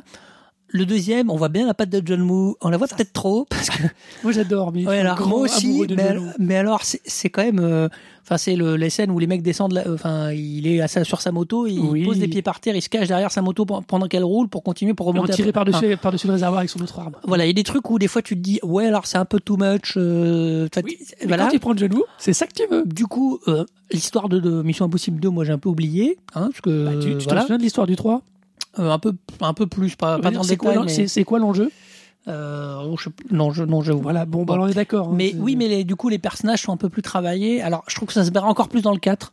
Mais euh, je, je trouve quand même, pas, je trouve je pas. trouve, Alors- je trouve que là, du coup, Abraham, ça arrive à amener une patte. Ouais, et mais à- après trois films, c'est plus facile de travailler les, profo- Oui, ça, je suis d'accord. profondeur. hein. Oui, à mon avis, ça intéresse. Enfin, à mon avis, autant que c'est possible là-dedans. hein. À mon avis, ça intéressait pas John Woo non plus. Il était pas beau. Enfin, lui, Il pas euh, pour ça. Voilà. Donc, Donc, ah. du coup, euh, effectivement, il, il- il- et finalement, la franchise, on s'angoissait. Bon, le 2 avait marché, mais il s'était fait un peu taper dessus par les critiques. Et là, quand même, le 3, ça passe un peu Je sais mieux. pas pourquoi, mais il est bien accueilli alors que c'est vraiment pas un bon film. Voilà. Mais bon, passons. Là, je troll. Après, il fait The Office. euh, Donc Où il réalise un épisode. il réalise, enfin, il réalise un épisode dans The Office, qui est une série qui, euh, qui a, fait, qui a connu plus de saisons que ça, Ah, oui, oui, énormément même. qui est une euh, très très bonne série. anglaise Euh, et américaine. Les deux sont Voilà, pas mal. donc c'est plutôt bien. Après, il devient producteur sur Cloverfield. Alors, C'est son copain Matt Reeves, donc co-créateur de Felicity, et puis son copain d'enfance dont on a déjà évoqué tout à l'heure. alors moi, je dois avouer, quand j'ai regardé Cloverfield, je, je l'ai regardé sur un petit écran et j'étais extrêmement surpris. Je trouve ce film très bien. Mais je trouve ce film pas du tout J.J. Abrams. Et oui, je l'ai regardé sans avoir bien vérifié quel était son rôle et J.J. Abrams n'étant que producteur, même si c'est une idée à la base qui est de lui. Oui, mais Euh, on en revient dans le high concept. Alors, c'est le high concept. A- C'est un double high concept. hein. C'est-à-dire que c'est le high concept de- du monstre, euh, du monstre dans New York. Voilà, c'est un monstre qui Et atterrit du dans fond New York. footage. et du phone footage. Il y a des choses géniales dans ce film. Il y a des choses, c'est extrêmement bien mis en scène. C'est pas lui qui l'a fait. Non, non, C'est pas lui qui l'a fait, je dis, je répète, il n'est que producteur et peut-être script c'est- doctor. c'est Matt. Reeves. euh, Mais c'est Matt Reeves. C'est alors, c'est un- pour moi, ce film est vraiment génial. Par contre, mon petit bémol, euh, Il n'y a pas de lance flair. C'est vrai que ça il n'y a c'est pas de dommage. faire, aucun, mais ce jeu, moi je l'ai vu sur un petit écran, s'entend dans un écran qu'on a à la maison. Mais je, les gens qui l'ont vu en salle, je me demande comment ils sont faits Moi, pour, je- pas, moi- pour pas avoir le sac à vomi parce que Moi, je l'ai c'est vu au cinéma. J'avais les mains qui tremblaient en sortant. Ah ouais, ça gigote dans tous mais les c'est sens. extrêmement prenant. Et alors la force de ce truc-là, c'est que alors c'est du found footage. Alors c'est banal, c'est des étudiants qui filment le, le dépa- la, la soirée de. Il y en a un qui part au Japon. Alors en plus qui était amoureux, puis ça s'est pas bien terminé, etc. Euh, il part au Japon, donc ils sont en train de filmer quand le, le monstre atterrit sur New York. On verra très très très peu le monstre. Ce qui, ce qui- ce qui- ce qui est une vraie bonne idée. hein. Et ce qui est marrant, c'est comme c'est une caméra, euh, un- genre une, dire une VHS, non, c'est des caméras euh, numériques. Euh, il enregistre sur visiblement des bandes où il s'était filmé avec sa copine. Et tout au long du film, de temps en temps, on a des petits, des petits flashs où, on- où la caméra s'arrête de filmer l'action en cours et on a des flashbacks finalement, mais qui sont liés à la caméra euh, tenue, tenue par le mec, qui rappellent un peu les, les, les- les précédents. Alors on va pas trop non plus euh, s'étaler sur Cloverfield parce que ça n'aime finalement Oui, qu'une qu'il dit que production, production. de. Abrams. Il est, euh, Mais c'est son équipe, c'est produit par Bat Robot, donc il y a un côté Voilà. où voilà. Mais c'est vrai Mais- que ça, ça, ça- il ne ressort pas les traits, pardon, il ressort pas les traits habituels de de J.J. Abrams. Et euh, donc, comme tu dis, Laurent, je pense qu'il fallait quand même l'évoquer parce que tout le monde l'attribue à J.J. Abrams. Il est important de dire que c'est vraiment. Non, mais c'est vrai, c'est pas un film à lui. Non, Dans le non, sens- mais Dans le sens où, par rapport à sa manière de faire, de raconter et de, et de montrer les choses, eh ben, c'est pas lui. Ça Sauf n'est vraiment pas Sauf lui. que je pense que si c'est efficace, il en est aussi en partie Ah bah, responsable parce que bah, je voilà. pense que un- là pour le coup, c'est un rôle de producteur attentif où à mon De avis, il était euh, et surtout en plus un ami à lui, donc ils ont dû avoir énormément d'échanges. Donc je pense que là, là, il a vraiment apporté le petit plus au film.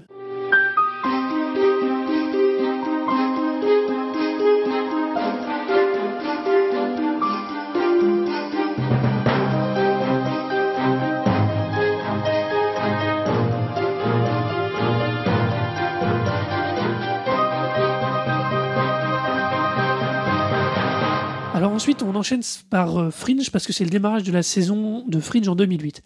Je vais vous dire une chose très claire. Fringe est pour moi une série excellentissime. Il est co-créateur, producteur et compositeur sur une partie sur le thème principal et sur de- des thèmes de temps en temps. Pour Alors. moi, c'est sa plus grande réussite. Lost n'est pas fini. Lost Lost, termine fini. en 2010. Voilà, Lost n'est pas fini. Fringe démarre en Fringe. 2008. On va- Ça qui explique peut-être d'ailleurs, il y a deux ans d'écart, ça explique peut-être les deux dernières saisons de Lost. ce Où il s'est un peu détaché euh, Il s'est détaché Lost. pour se consacrer à son nouveau projet, qui est Fringe. Et pour moi, Fringe est juste, euh, c'est sa meilleure série. Ça démontre tout son talent, tout ce qu'on a évoqué jusqu'ici, la construction rupture, la construction sur le personnage, la capacité de créer des univers, de- d'utiliser des Ah, éléments mot, ouais. fantastiques. Bon là, c'est une partie du thème. Là, Là, c'est la Fringe Division. C'est un peu les X-Files de- des années 2010 Ah, complètement. mais euh, on est, il est, il est incroyablement costaud. Il va tenir beaucoup mieux la saison, les, les cinq saisons de Fringe qu'il ne tient pour moi les six saisons de Lost. Ça se- il est, dès, dès le départ, il s'est placé sur un autre rôle de co-créateur, de producteur. Donc dès le départ, il s'est mis légèrement au-dessus de la mêlée. Il donne des grandes directions, il donne des impulsions, il fait ce qu'il vient de faire sous Cloverfield. Oui. Il, il pousse des gens avec qui il va travailler, dont les deux scénaristes qui vont, qui vont venir régulièrement après Oui, oui, qui sont aussi de son, sa team. qui sont de euh, son pool, qui sont de sa team, qui vont venir sur les Star Trek, qui sont là. Euh, qui il- sont Kurtzman et Ortzi, je Ouais, crois. c'est ça. Et euh, donc, il a, là, on se retrouve vraiment avec, un, le système Abrams, mais surtout avec sa thématique, sa manière à lui de travailler qui fait qu'il amène les choses de façon assez géniale. pour, pour moi, on retrouve le. C'est pour ça que je comprends pas qu'on puisse euh, pas aimer Lost et aimer Fringe ou réciproquement. Pour moi, on retrouve les mêmes thématiques exploitées d'une manière un peu différente, mais on retrouve euh, des remises à zéro, des personnages, euh, des liens de personnages, des constructions. Euh, Fringe, c'est le croisement parfait entre Lost et Alias. Ça veut dire qu'il y a le côté un peu policier d'Alias, enfin le côté enquête, Espionnage, enquête. et le côté mythologique de Lost. euh, voilà. Je suis pas d'accord avec Après- toi. Ça, ça sert- Fringe ne sert pas. Fringe sert les, raconte les choses d'une vraie, vraiment, pas là pour le coup, toujours suivant l'axe d'un de- de- de- des trois personnages principaux que sont les deux bishops. Pardon. Et, euh, et, De, Wal- euh, de Walter Bishop. Non, les deux bishops, Peter et Walter. Oui, d'accord, oui. Peter et Walter Bishop, et du euh, point de vue d'Olivia, l'histoire n'est toujours racontée et elle n'est toujours présentée que de de ces trois points de vue. Tout à fait. Euh, Alors qu'à l'inverse de Lost, la, la rupture se faisait par les multiples personnages C'est vrai, et c'était chiant. Alias n'était que d'un seul point de vue, du point de vue de Sidney Bristow. tout à fait. Donc là, on a, il diversifie légèrement. En plus, avec ce jeu des univers parallèles, ça lui permet de raconter la même histoire différemment. C'est génial. C'est Enfin, absolument génial. il arrive quand même à Par- maîtriser. C'est là où on en revient à ce que tu évoquais tout à l'heure sur euh, Mission Impossible 3. Là, avec trois personnages, il nous raconte la même histoire. Dans Mission Impossible 3, avec un personnage, malgré tous ses efforts, et on arri- il arrive même pas finalement à raconter Ouais. clairement une histoire. On se souvient là- pas des enjeux, on se souvient pas des thématiques. Oui, alors après, c'est moins, c'est moins, c'est moins toute rôle. cette idée euh, de construction de rupture qu'il essaye de mettre en place dans Mission Impossible 3, de twist, de, de, Ouais, de, trucs, machin. C'est pas, il essaye quand même de C'est moins le rôle au cinéma. C'est moins le rôle au cinéma. Là, voilà, c'est raté au cinéma. C'est un Il peu. ne- moins- il- ça- son système ne fonctionne, Si, mais- ne pas au cinéma. Si, mais c'est un c'est pas forcément. Oui, mais t'es pas censé t'en souvenir de la même manière que Fringe. Enfin, que- série. Fringe, ça- la ça force, c'est- une centaine d'épisodes. Euh, il arrive quand même à mener 100 épisodes, à mener euh, deux univers parallèles. Ça veut dire quasiment six personnages. Alors, ils sont pas tous en double, mais il y a beaucoup de doubles. euh, à croiser les doubles. Enfin, il, il pousse. Enfin, arriver à continuer à ce que l'histoire ait un sens et à maîtriser son histoire en ayant autant d'éléments qui sont à la fois des, des, des- des ficelles scénaristiques, parce qu'avoir un double, Mhm. ça, ça crée un enjeu tout de suite quand on a un double, mais qui maîtrise son univers comme ça et qui le tienne, ça relève vraiment d'un génie extrêmement fort, euh, parce qu'il voilà, il tient son truc, ça, ça, ne, ça ne dérape jamais. Enfin, voilà, c'est extrêmement intéressant. Euh, donc voilà, c'est un truc où, moi je trouve que ça, effectivement, alors. Ce qui est intéressant, c'est qu'il vieillit finalement. Enfin, quand même, le temps Oui, passe, oui. il travaille de plus en plus. Donc, ce qu'il il a pu apprendre de, de ses propres erreurs. Euh, et, et je trouve que Fringe, il arrive à un équilibre, effectivement, même si je, je continuerai à aimer Lost, pas de la même manière que Fringe, parce que la, la série m'a apporté d'autres choses, mais je trouve qu'il arrive à. Quand je disais que c'était la quintessence entre Alias, qui était, qui était bien, mais qui était un peu léger, qui était un peu. qui était Mhm. rigolo. euh, moi, je blague en disant souvent qu'Alias, pour moi, était une série de repassage. C'est-à-dire que quand on, Oui. quand repasse, ça suit d'un œil, Alias. euh, même, si euh, on a l'impression qu'il y a une mythologie compliquée, globalement, c'est quand même tout bien expliqué. Euh, après, C'est on une a- série de repassage. c'est un truc de c'est quand même beaucoup aussi à chaque fois ils ont clairement ils ont un briefing de début donc comme le spectateur il est au briefing on lui dit voilà il va falloir rattraper machin et puis après il dit bah le plan ça va être ça et puis le plan se réalise en général il y a quelques éléments mais globalement ça se repasse Euh, Fringe est souvent plus complexe parce qu'il faut bien suivre qui est qui euh, voilà mais mais il arrive à maîtriser ça et maîtriser ça comme ça maîtriser autant de fils emmêlés c'est c'est vraiment brillant et une fois de plus, on en revient sur le cast, puisqu'on a, je voulais Ah, évoquer ouais. un peu le casting de Lost.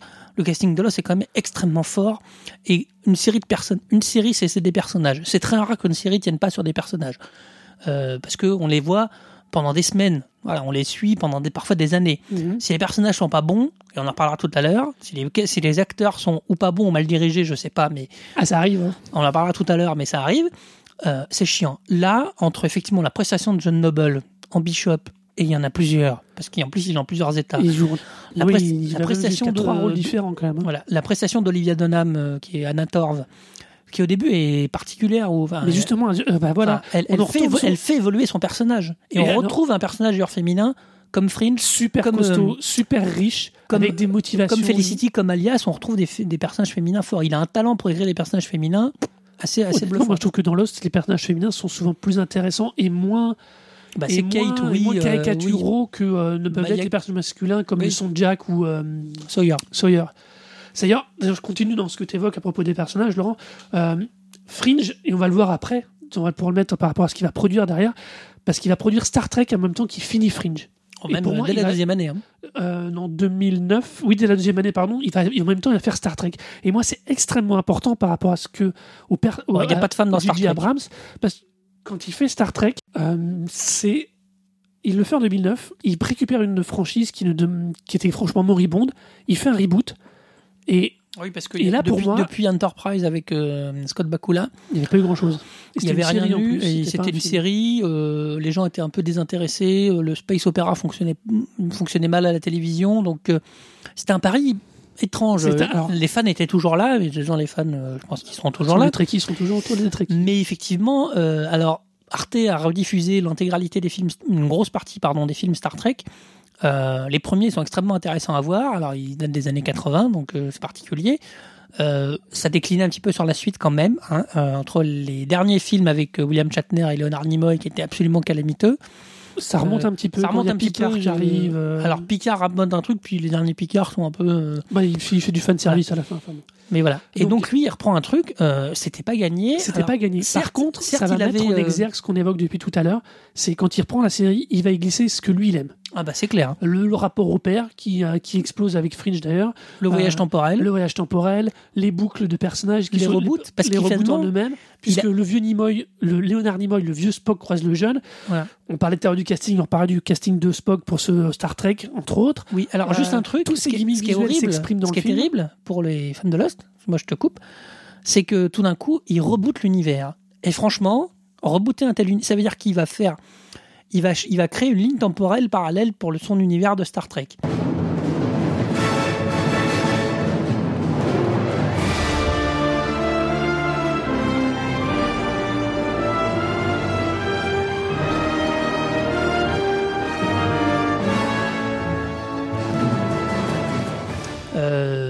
Euh, normalement, euh, il y, a- il y a des gens qui sont morts pour moins que ça. Parce que les fans de Star Trek sont gentils, mais ils sont un petit peu, euh, Ah bah, de toute façon, il a créé une subdivision un- dans les Trekkies. Il y a les un petit peu rigides, je post-Abrams pense. et les pré-Abrams. Ça, ça, ça, c'est éclair. Donc, donc, sauf qu'on en revient toujours au même truc. Il refait un univers, il reboot un univers, mais il le dit. Ça veut dire que Ah, il- par contre, c'était la commande là. Là, pour le coup, c'était la commande. Il va très très loin d'ailleurs dans ce reboot, puisque la discussion entre Spock, le vieux Spock à la fin de Star Trek, putain, qu'est-ce que ce film m'a gavé, entre le vieux Spock et formidable. le- et trucs, et disent oui, mais c'était ça où on mourrait. Donc, en vérité, il, euh, le, le Leonard Nimoy, donc l'acteur réel Leonard Nimoy d'ailleurs qu'il connaît bien, puisqu'il le fait à ce moment-là tourner avec comme William. Bell dans Fringe, euh, qui est d'ailleurs méconnaissable dans Fringe, William Bell. Comparé au, au Spock qu'il fait dans le Star Trek. Ouais, Reco- il- c'est non, mais c'est vraiment mais incroyable. Nimoy, il a un peu vieilli. Hein. Nimoy, il a oui, pas, il a Nimoy, 20 tu le reconnais dans Star Trek. Le, les premiers plans de William Bell dans Fringe, Ouais. euh, j'ai Ouais, eu un peu de mal à le mais- remettre. Euh, mais pour revenir à Star Trek, euh, si tu veux, il, va, il, le dit très clairement, on a modifié notre ligne temporelle, nous sommes toujours là, mais il n'y a vraiment plus que nous. Sous-entendu, et puis après Abraham se dira en interview, ils ont réellement rebooté le premier film en créant une ligne temporelle différente Pour pas s'emmerder avec le. pour pas s'emmerder avec l'historique. Alors il passe son temps à en faire des clins d'œil du coup, Ah, c'est génial. mais c'est tout. Alors après, moi là, on atteint pour moi la saturation complète de DJ Abrams. C'est je reboot dans tous les sens, je te fais courir les personnages dans tous les sens, je te fais, je et pour la première fois pour moi, il va, il se décon, il se désintéresse des personnages au profit de l'histoire. Et non, il est au cinéma. Mais non, il est au cinéma. Donc mais au cinéma, il fait de l'action. Oui, Ça veut oui, dire que bah la- voilà. l'ouverture- Il fait un Star Trek avec de l'action. Alors, c'est le plus gros reproche qu'on peut lui faire et qui peut être Ah ouais. entrepris, c'est que Gene Roddenberry, quand il crée Star Trek, c'est un, c'est un hippie. Enfin, il a un côté, euh, on va tous s'aimer, entre Roddenberry et ce Star Trek. on va, tout, on va tous s'aimer dans, dans l'amour de son prochain, etc. Donc, ce qui était formidable à l'époque, parce qu'il fait un, quand Roddenberry crée Star Trek, il fait un, il fait un équipage multiculturel avec euh, une noire, euh, un, un extraterrestre, un russe, un, un chinois, un américain. Bon, c'est quand même l'américain. c'est- quand même l'américain le chef. Mais oui, bon. mais à l'époque, c'était super novateur. Mais à l'époque, on est en- il fait ça dans les années 60, c'est la crise de Cuba, c'est enfin, des trucs où, euh, bon, euh, oui, ça, Abraham, ça l'intéresse un tout petit peu moins, il faut l'avouer. Même si vous voyez le premier film de Star Trek avec William Shatner et Leonard Nimoy, euh, qui est très lent, hein, faut être prévenu, qui est très beau, mais qui est extrêmement, euh, à la fin, c'est une machine qui veut fusionner avec les humains, enfin, c'est c'est un truc très très métaphysique. Abraham, ça l'intéresse moins. La scène d'ouverture de elle défonce tout, c'est-à-dire qu'il pousse visuellement ce qu'il fait au plus loin. Alors effectivement, il y a du lance flare dans Star Trek, c'est assez spectaculaire parce qu'il en colle partout, mais la scène d'action, elle est incroyable, elle est hyper dense pour arriver à juste une Mais naissance. c'est la traîtrise de ce film. La scène d'ouverture, elle est géniale. Le- L'écrasement des deux vaisseaux, le père Kirk, le père, euh, si le père, Le père Kirk, Kirk, qui sauve le père euh, sa femme oui, et son fils pour faire naissance, pour faire naître James Kirk, donc son fils, Siberius. qui, euh, qui, deviendra donc le capitaine James T. Kirk. Euh, ça, ça reste génial. Mais alors après, l'espèce de pseudo euh, vieux, vieux ado de 24 ans. En plus, le personnage est limite pour moi au niveau du casting. Ah, je Avec suis sa pas d'accord. c'est est- il- naze. il a l'air La rencontre avec Spock me, me, me, me hérisse les poils tellement c'est mauvais. Et alors, par contre, j'ai beaucoup de mal avec Spock. Ah, moi, ça marche Je trouve que. Alors, Ouais, j'ai- euh, du mal- Zachary Pinto. Karen Pinto, alors, c'est pas tant la manière qu'il a interprété que ce qu'il lui demande d'interpréter. Il bascule du totalement froid au hurlement farouche, ce qui est tellement bizarre pour quelqu'un qui est supposé se maîtriser que j'ai vraiment du mal. Je, je, il le justifie, machin, enfance Ouais, militaire, ouais, bon. mais non, je, je, je peux pas. Et je trouve que, justement, il est, il est trop resté sur les grands canons de la série à ce niveau-là. Il s'est détaché des personnages qui étaient sa force jusqu'ici, et il nous sert un grand show avec plein d'effets spéciaux, ça court partout. Putain, mais à la fin, il saute de plateforme en plateforme Ah ouais, dans non, le mais- vaisseau mais c'est euh, formidable. c'est quoi les méchants des Romuliens Les C'est Romuliens. n'importe nawak. Mais, euh, mais moi j'ai aimé ça. Moi j'ai, enfin, je- le problème c'est que j'attends pas la même chose. que Spock qui rentre avec son vaisseau, qui vient dans le temps et qui rentre dans le gros vaisseau des Romuliens Ouais, parce ouais, qu'il tire sur la porte. Alors pourquoi Non, il mais c'est- fait la première fois Non, non, mais c'est. c'est, euh, je dis pas qu'il y a des, je dis pas qu'il y a pas de bourde, mais Ah non, euh, notamment il y a un Romulin qui attend 25 ans, on sait pas pourquoi. Enfin, c'est un peu particulier. C'est c'est complètement. Non, moi je suis désolé. Mais sauf que moi ce que j'aime bien c'est qu'il utilise ces gimmicks qui me font les retours dans le temps, les les les reboots, les trucs là. Enfin, on voit les gimmicks d'Abrams, mais au service d'action parce qu'il pourra pas, il pourra pas développer des personnages en une heure et demie et même en deux heures, c'est impossible au cinéma. Donc ça, donc donc il, passe du côté de l'actionneur et en ça il est il est étrangement, pas étrangement, mais très efficace. Toutes ces scènes d'action dans Alias étaient plutôt bien faites. Bon, c'était de la télé, donc ils ont aussi des moyens limités. Quand il a eu les moyens, mais il a fait des choses absolument réussies. Oui, et j'ai oui. vu des, réalis- des réalisateurs de télé passer au cinéma et pas réussir à maîtriser leurs moyens. C'est un ça, métier. je suis bien d'accord, mais il a des c'est pas, moyens c'est pas parce visuels. qu'il a la euh, maîtrise que ça fait quelque chose de bien. Je trouve que Star Trek n'est pas un bon film. Je trouve que J.J. Abrams ne sait ne finalement ne sait pas se, se sortir d'un simple entre guillemets, hein, soyons clairs vu la taille des budgets, hein, d'un simple long métrage. Je pense et, et honnêtement, le Star Trek Into the Darkness pour moi me donne raison.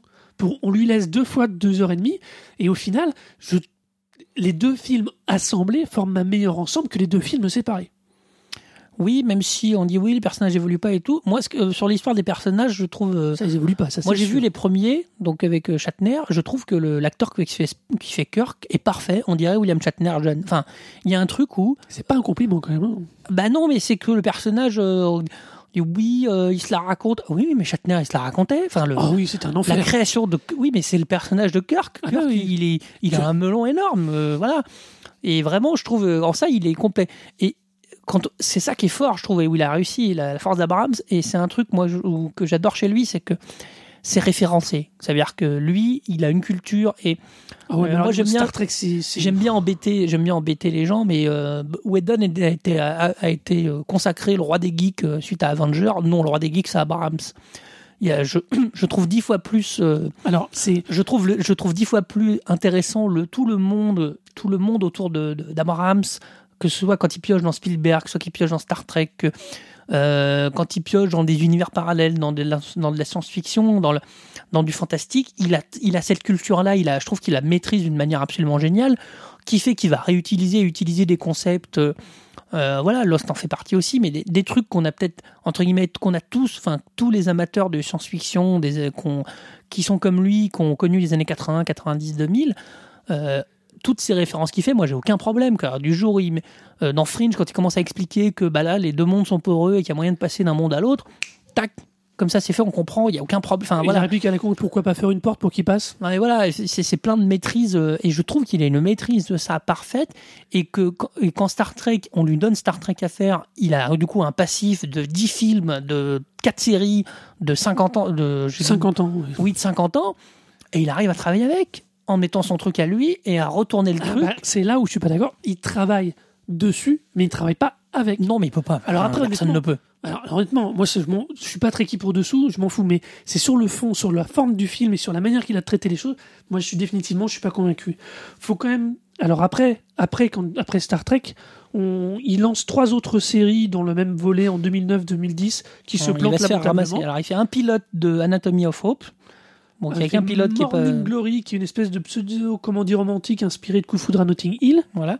Et il fait Undercover. Alors, Undercover, moi, je l'ai C'est pas vu, mais euh, euh, Season 1 avec Alexandre Letraine et Sophie en avait parlé, les, le podcast sur les séries. c'est un truc calamiteux. Je sais pas comment il a pu se retrouver là-dedans. Euh, ça lui arrive visiblement de temps en temps. C'est un truc des années 80. C'était mystère les les dessous de Palm Beach. C'est une espèce de, de c'est deux flics euh, qu'enquêtent, mais il paraît que c'est très très mauvais. On dirait des séries des années 80. Euh, voilà. Donc je sais pas. Euh, voilà. En plus, il est euh, Réalisateur, co-créateur, co-scénariste et producteur exécutif là-dessus. voilà, et un couple d'espions, je sais pas, il essaie de refaire Alias ou je sais pas. Enfin, c'est très bizarre. C'est marrant, on a l'impression qu'il n'arrive pas à réussir la télé et la, et la, la télé et le cinéma en même temps. C'est-à-dire que quand il réussit à la télé, ce qu'il fait au cinéma est pas très bon, et quand il réussit au cinéma, ce qu'il fait en télé est pas très bon. C'est- Donc, Star Trek est pas très bon, on est d'accord. Non, si, si, parce que bon, Donc là, on arrive en 2011, où c'est une année charnière pour lui parce que c'est l'année où il fait Super 8. Super 8, pour moi, est son film sûrement le plus discuté, le plus décrié, à juste titre. Après, chacun son avis, mais je trouve tout à fait normal que ce film génère autant de discussions. Mais c'est aussi l'année de la quatrième saison de Fringe qui, a, qui elle aussi génère énormément de discussions dans les fans ou pas de la série, par, pour ce qu'elle amène, pour ce qu'elle reboot justement. Elle est, euh, elle amène plein de choses. Les gens disent que c'est souvent la plus mauvaise saison. Si vous regardez les cinq saisons de Fringe à la suite, cette saison est juste probablement la meilleure. Elle offre la perspective de la cinquième, elle offre une mise en perspective des trois précédentes qui est juste absolument géniale, qui démontre pour moi tout le talent et la force de, de J.J. Abrams et de son système, parce qu'il n'est pas du tout tout seul, et des gens avec qui il s'entoure sur la conception hein, comme ça, sur les séries, sur cinq saisons, d'univers, d'univers cohérents, vous- de choses comme ça dynamiques, de lignes d'intrigue secondaires c'est quelque chose pour moi que je trouve absolument génial. Et c'est, pour moi, et c'est en ça que lui, il est fort. Et, c'est, du coup, quand il fait mais- Super 8, il le, il le vend comme un hommage à Spielberg et à l'époque Ah bah, au Popcorn euh, Movie, mais je suis pas d'accord.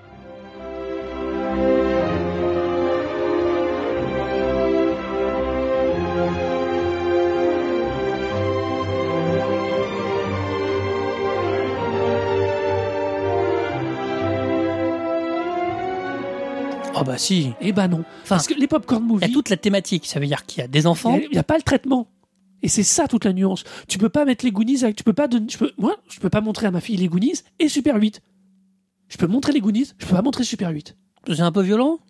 Mais attends, il- le monstre il décapite des gens et on le voit à l'écran. Ça court partout, ça on tire a changé. Oui, non mais, on, non, mais, non, mais on n'est plus en 80. Oui, mais c'est important. C'est extrêmement important dans l'identité qu'il veut revendiquer dans son film. On n'est plus en 80. euh. Oui, mais il le, dé- il, le, il le vend pour les mêmes publics. Et c'est là où je trouve ça gênant. Ouais, Après- alors là, c'est vraiment, c'est vraiment lui prêter des intentions. Alors, le, le- truc, c'est que c'est la thématique. balles, mais- La thématique, c'est euh, la créature extraterrestre qu'on croit méchante, mais qui l'est peut-être pas.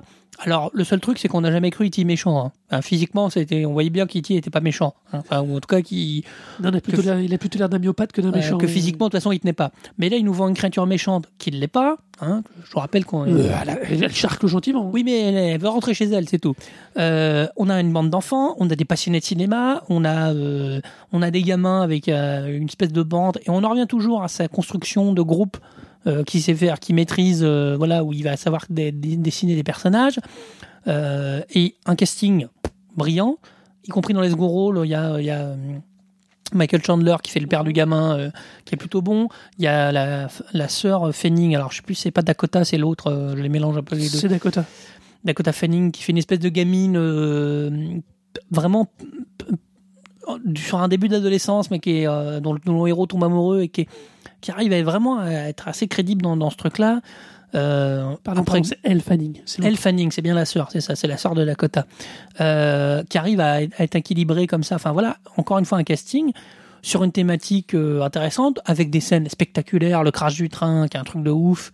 Oui, mais alors, il Euh, faudrait quand même expliquer comment, physiquement, un train qui arrive à 60 km/h fait voler un wagon à 10 mètres d'un wagon de 7 tonnes à Non, 10 c'est pas mètres c'est joli. Non, mais Ouais, mais non, mais non, ça- mais non, c'est un peu beaucoup. C'est un peu too much. Et en Avec réalité, les militaires- c'est tout ce film.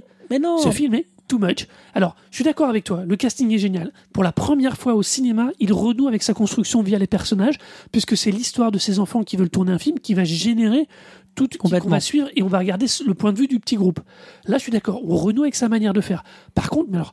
Tout le reste, c'est à l'échelle de Star Trek. C'est je te fais voler des wagons à 10 mètres de haut, euh, je te fais voler Mais- des chiottes à Mais je trouve que c'est un cinéaste Euh, je, mets des, spectaculaire. je, mets, je, je mets des tanks qui se battent contre la bestiole au milieu de la ville et les enfants qui courent au milieu de tout ça. Mais ça ne que personne ne Mais voit les enfants de c'est 10 génial. ans courir au milieu d'obus. Mais non, c'est formidable. Mais c'est la guerre du Vietnam et les momies courent. Et bien, eux, le plus étonnant, c'est qu'eux, ils ont de trouver ça tout à fait normal. Je m'inquiète beaucoup pour cette jeunesse américaine. Non, non, mais, non, non, mais c'est vraiment. Effectivement, retrouve les thématiques sur les militaires qui, finalement, qui sont les vrais méchants, parce que le monstre n'est pas vraiment méchant. euh, Ils sont Euh, pas si méchants que ça. Ils obéissent à leur principe de précaution. Bah oui, oui, mais Bah, bon, on est euh, toujours voilà. pas là pour le coup. T'as raison. On est toujours dans la DJ Abrams style. Oui, oui, ils non, mais- obéissent au principe Allez, de précaution. Il y en a un qui est pas gentil. Il a un rapport avec les scientifiques, euh, J.J. Abrams, qui est juste incroyable parce que tous ces scientifiques sont quand même entre Walter Bishop ou enfin, ils sont tous en général un bien, bien, bien, bien starbés en général. euh, que ce soit les scientifiques de Lost, les scientifiques de Fringe, et ils sont tous un peu, euh, y compris les scientifiques de Le, le Tecos de Alias, il est aussi bien allumé. hein. d'Alias, euh, qui est très drôle, mais qui est non, mais ça veut dire que le, il a une image du scientifique fou. Voilà, c'est Rambaldi, c'est le, le mec qui,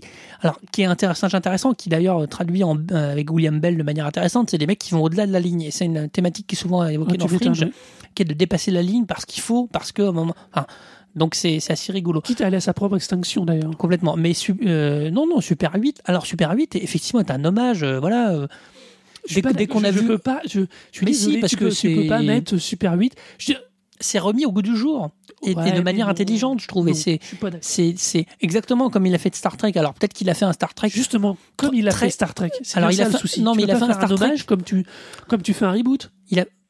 Ouais, mais il a fait un Star Trek très combatif, ce qu'on lui a reproché, que je peux comprendre, mais euh, il y a plein de gens qui voient le Star Trek d'origine, qui est toujours visible hein, d'ailleurs, hein, donc c'est pas la peine de le refaire, euh, euh, qu'ils trouvent chiant, euh, parce que c'est très très mou. Voilà, parce que voilà, bon, à l'époque on n'avait pas de moyens, donc on savait faire passer des vaisseaux doucement dans l'air.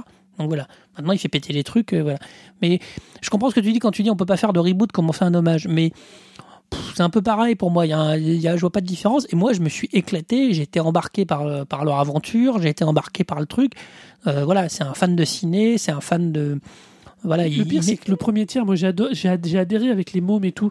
Mais au bout d'un moment où ça commence à la poursuite de qui est caché où, dans quel trou, dans quel machin, on se retrouve avec finalement plus que des poursuites. Et c'est là où ça devient très bizarre d'avoir des enfants, on se dit, de 10 ans, qui courent à travers la ville sans que personne ne les contrôle, qui passent les contrôles de militaires comme si de rien n'était. On est quand même dans une ville sous le quarantaine pour quelque chose comme un alien en zone 51. T'imagines qu'ils ont dû boucler de chez boucler. Il y a- ils sont plus malins, les gosses.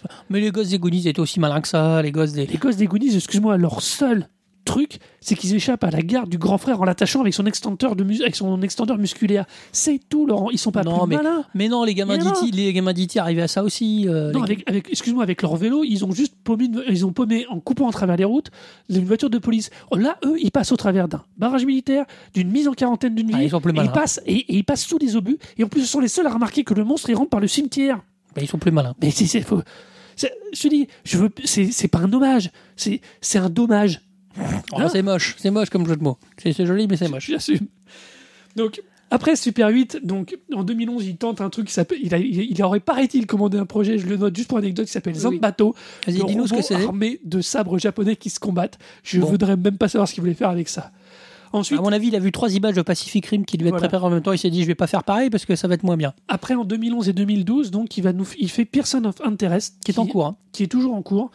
Alors, C'est une série dois- sympa. euh, C'est une, c'est une, c'est une série dont on entend de plus en plus parler. Je, Oui. On est en 2013. Je dois avouer que je ne l'ai absolument pas regardé. J'aime bien ou deux et c'est intéressant parce qu'on retrouve. Alors d'abord, on retrouve Benjamin Linus de Lost, dont j'ai oublié le nom de l'acteur, euh, et qui est euh, voilà, on retrouve son idée. Alors, euh, on retrouve euh, des histoires policières, une mythologie.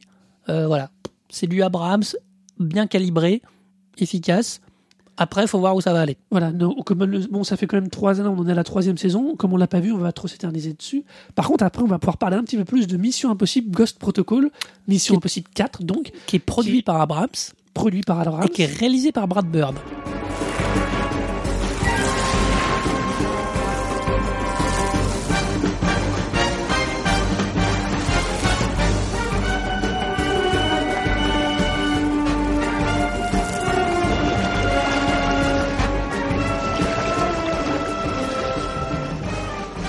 Le monsieur qui a fait Indestructible, qui a fait le géant de fer. Donc c'est lui le réalisateur. Euh, moi je trouve que c'est une vraie réussite. C'est un, actionneur que moi j'ai beaucoup aimé. Euh, qui est un, qu'un Tom Cruise que je trouve moins, moins omnipotent que dans les précédents. Carrément moche en plus. Euh, avec en plus un, des personnages intéressants parce que euh, il crée une équipe. C'est-à-dire que le problème de Mission Impossible repris par Tom Cruise, c'est qu'à partir du 2, c'est Tom Cruise tout seul. Alors Mission Impossible, c'est une série d'équipes.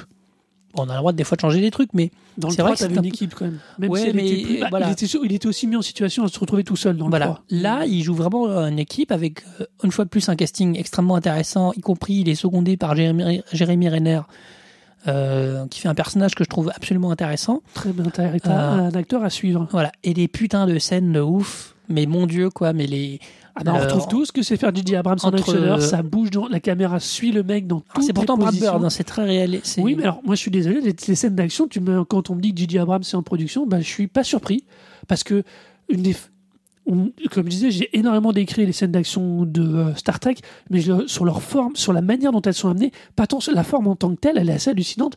Il balade sa idées caméra dedans. partout autour de, de, de l'action. Ça, c'est les idées super dedans des fois. Voilà. Là, c'est absolument pareil. Après, moi, je trouve que cette Mission Là, Impossible 4, il creuse tous les défauts du 3. On, Ah, on perd trop les personnages de vue, on n'est plus que dans l'actionneur, ça va, il saute d'un pays à l'autre. C'est le MacGuffin. C'est c'est le syndrome du MacGuffin. Le MacGuffin, c'est un mot inventé par Hitchcock pour désigner un truc qu'on cherche, dont on se fout ce que c'est, mais on court après. L'intérêt, c'est de faire courir des bonhommes après. Ouais, dans le Là, désert avec peu- des 4x4 et une tempête de sable, putain. Voilà. Mais putain, pour la séquence de ouf. Mais c'est trop beau. Ouais, quoi. mais on voit plus rien. Je veux dire, euh, dé- déjà qu'on sait pas trop, on sait plus trop déjà à ce moment-là pourquoi il court, puis d'un seul coup on voit plus rien. Et là, il y a, un- alors pour moi, il y a un vrai gros Il cherche des codes de missiles atomiques, je crois. Oui, oui, c'est ça. oui, mais enfin bon, mais d'un seul coup, l'action baisse en rythme à cause de la tempête. Et je trouve qu'il n'arrive pas à faire remonter la tension intellectuelle de, de où il est, machin. C'est juste hallucinant. Non, mais le. Et je trouve Non, ça, non, il se fait, non, il est complètement raté. Alors en plus, honnêtement, moi, Tom Cruise, sur la séquence d'ouverture, j'ai mis 4 minutes à voir que c'était lui. Physiquement, il y a un Ah, truc mais qui il est. Mais il vieillit d'abord. Euh, je pense qu'il est, il est très mal Envoyez Top entretenu. Gun et vous vous dites oh là là, oh là là, il, Il, est vieillit. très mal entretenu, surtout sur ce film. Et euh, les 4 premières minutes, je- on le- moi, pour moi, on le reconnaît pas. Bah, Ça, il est en prison, c'est ça qui est fort. Non, mais c'est fait pour. Et alors, et le truc, c'est qu'il y a des morceaux de bravoure. Alors, il escalade la tour de Dubaï. Je vous recommande, si vous avez le Blu-ray de ce truc-là, le DVD, de regarder les bonus. Vous verrez ce que fait Tom Cruise. Euh, moi, je déteste ce mec-là. C'est un scientologue euh, De merde. de merde. C'est un acteur qui est un acteur de ouf parce que le mec, quand il doit grimper sur la tour, il y va. Et c'est lui qui y va. Il est suspendu par les câbles, évidemment. Mais je vous jure que c'est absolument bluffant sur comment il s'implique dans ses, dans ses, dans ses, dans ses cascades. Et les assureurs qui doivent pleurer leur Ah non, mais heureusement qu'il est producteur, à mon avis. Parce qu'il serait Oui, pas producteur, oui. le mec lui dit Vous mettez pas le mec à 20 millions, euh, qui me coûte 20 millions par mois, euh, vous, me le, vous me le remettez là. Vous, vous me le Vous rentrez dans la fenêtre. vous le Hein, mettez au vous- studio, fond Vous le mettez sur fond vert, vous arrêtez. Et vous la raccrochez pas une Mais tonne à vraiment, 300 il a- de sol. Mais euh, je trouve le, les scènes. Et et je trouve qu'il y a un humour. Alors, il y a un humour qui est plutôt bien géré, qui est mené par. euh, J'ai oublié le nom de l'acteur euh, qui, joue le technicien, là, qui est un peu rigolo, qui va, qui va qui est en mission. euh, Euh, oui, euh, Bing Rams Non, non, non. Non, Vingram, c'est le gros non, Blackos. oui, non, non, c'est le. là, je- ça me- Oui, bon. Ça me reviendra, c'est pas grave. Et parce qu'à la fin, le, à la fin, euh, Tom Cruise trouve une valise où il y a les codes de mission où le mec a lancé, lancé les missiles et tout. Et et il y a un gros bouton et il dit euh, mission annulée. Et il appuie en gros sur le bouton. La mission. Mais à la fin, le mec lui fait la blague et lui dit Mais t'as vraiment fait ça? T'as vraiment dit mission annulée en appuyant sur le bouton Et le mec lui dit Oui, oui, j'ai fait ça. Donc il y a une espèce de décalage Oui, que je trouve. il, a euh, toujours, il, a, il a toujours une vraie capacité d'autodérision, par contre, euh, par Un- moment un dans peu sa rigolote, euh, voilà. dans ses propres films. Après, moi je trouve le film d'une efficacité, de- d'une tension. Ça veut dire qu'on est embarqué avec lui tout au Mais non, long. je euh, comprends voilà. pas. On a à aucun moment, pour moi, la tension reste là, si tu veux, Laurent, parce que Ah oui, mais faut, Elle- elle faut que tu- part, faut- elle part, faut- elle faut que tu part. le dises, faut que tu te dises qu'il peut mourir. Et c'est compliqué à se dire. mais le problème, c'est que c'est Tom Cruise, il peut pas mourir. Bah, ouais, c'est le un problème. out. Il peut pas. Voilà le truc. À partir du moment où t'as Mission Impossible, c'est euh, le à ce jeu-là, le 3 avait été plus malin en déportant le risque très souvent sur une tierce personne. Sur sa copine qui Pas, atteint du virus, je début, crois. sur la, qui pas, la, pas la pas- pas la première, sur la deuxième part, sur la première partie, sur son ancien élève. En, deux, en, en Puis à la deuxième- fin, elle va- c'est en dans le deuxième 3 où elle, à la fin, elle, se elle est prête à en se jeter de la partie, falaise. Voilà, en ça. troisième partie sur sa, sur sa femme. Enfin voilà, donc c'est très très très étrange. Moi, je trouve efficace. Le, machin a 4, très très bien marché. Ça a été avoir un vrai carton. Bah, faut si les gens m'ont goût, regarde, ils ont adoré World War Z. Oui, j'ai pas vu, mais non, non, mais ça a très bien marché. C'est-à-dire que la franchise va bien et que et ça veut dire que la production Abrams a apporté à la franchise de manière très très intéressante. Je pense qu'il sera et qu'il a su 5. quand même faire évoluer un peu le personnage parce que je maintiens que le personnage était avait l'air infaillible et je trouve dans le 4 euh, on sait qu'il va s'en sortir mais il prend beaucoup plus de coups il prend beaucoup plus de on, sent qu'il a beaucoup plus de voilà qu'il qu'il en qui prend dans la gueule vachement plus. D'abord parce que Tom Cruise il commence à arriver à une petite cinquantaine et que c'est comme Mel Gibson un jour il sera peut-être trouvé pour ses conneries quoi. C'est pas impossible mais bon. Voilà, donc après ce Mission Impossible 4, raté pour moi et réussi pour Laurent, euh, on attaque donc deux séries en 2012 qui démarrent pour, euh, pour euh, iRobot Alors, et, j'avoue- deux, et pour moi, alors clairement, moi qui pourtant le soutiens à mort sur tout ce qu'il fait en série et toujours trouvé que c'était quelqu'un de, de super fort, il là j'aurai des problèmes Alcatraz et Révolution. Et Alors, là, je, n'ai- je, je, je, oh, je suis là c'est la claque du siècle parce que alors Alcatraz, c'est un bon pitch, il y a plein de bonnes idées, mais c'est juste de la merde. Parce que c'est impossible de s'attacher au personnage. C'est, je sais pas, je comprends pas l'écriture de cette série là pour le coup. Faut, Je pense qu'il a retenté son un peu de faire le Lost, mais que on le- c'est un peu le défaut, c'est-à-dire que maintenant Bah, il le, réutilise le tout le temps les mêmes moteurs le côté euh, le- et ça se voit. Le gros événement, euh, le gros truc où on dit attention, il y a une super mythologie. Et là, on l'attend. Je pense que c'est la force de Fringe. C'est-à-dire que Fringe, la mythologie vient pas tout de suite.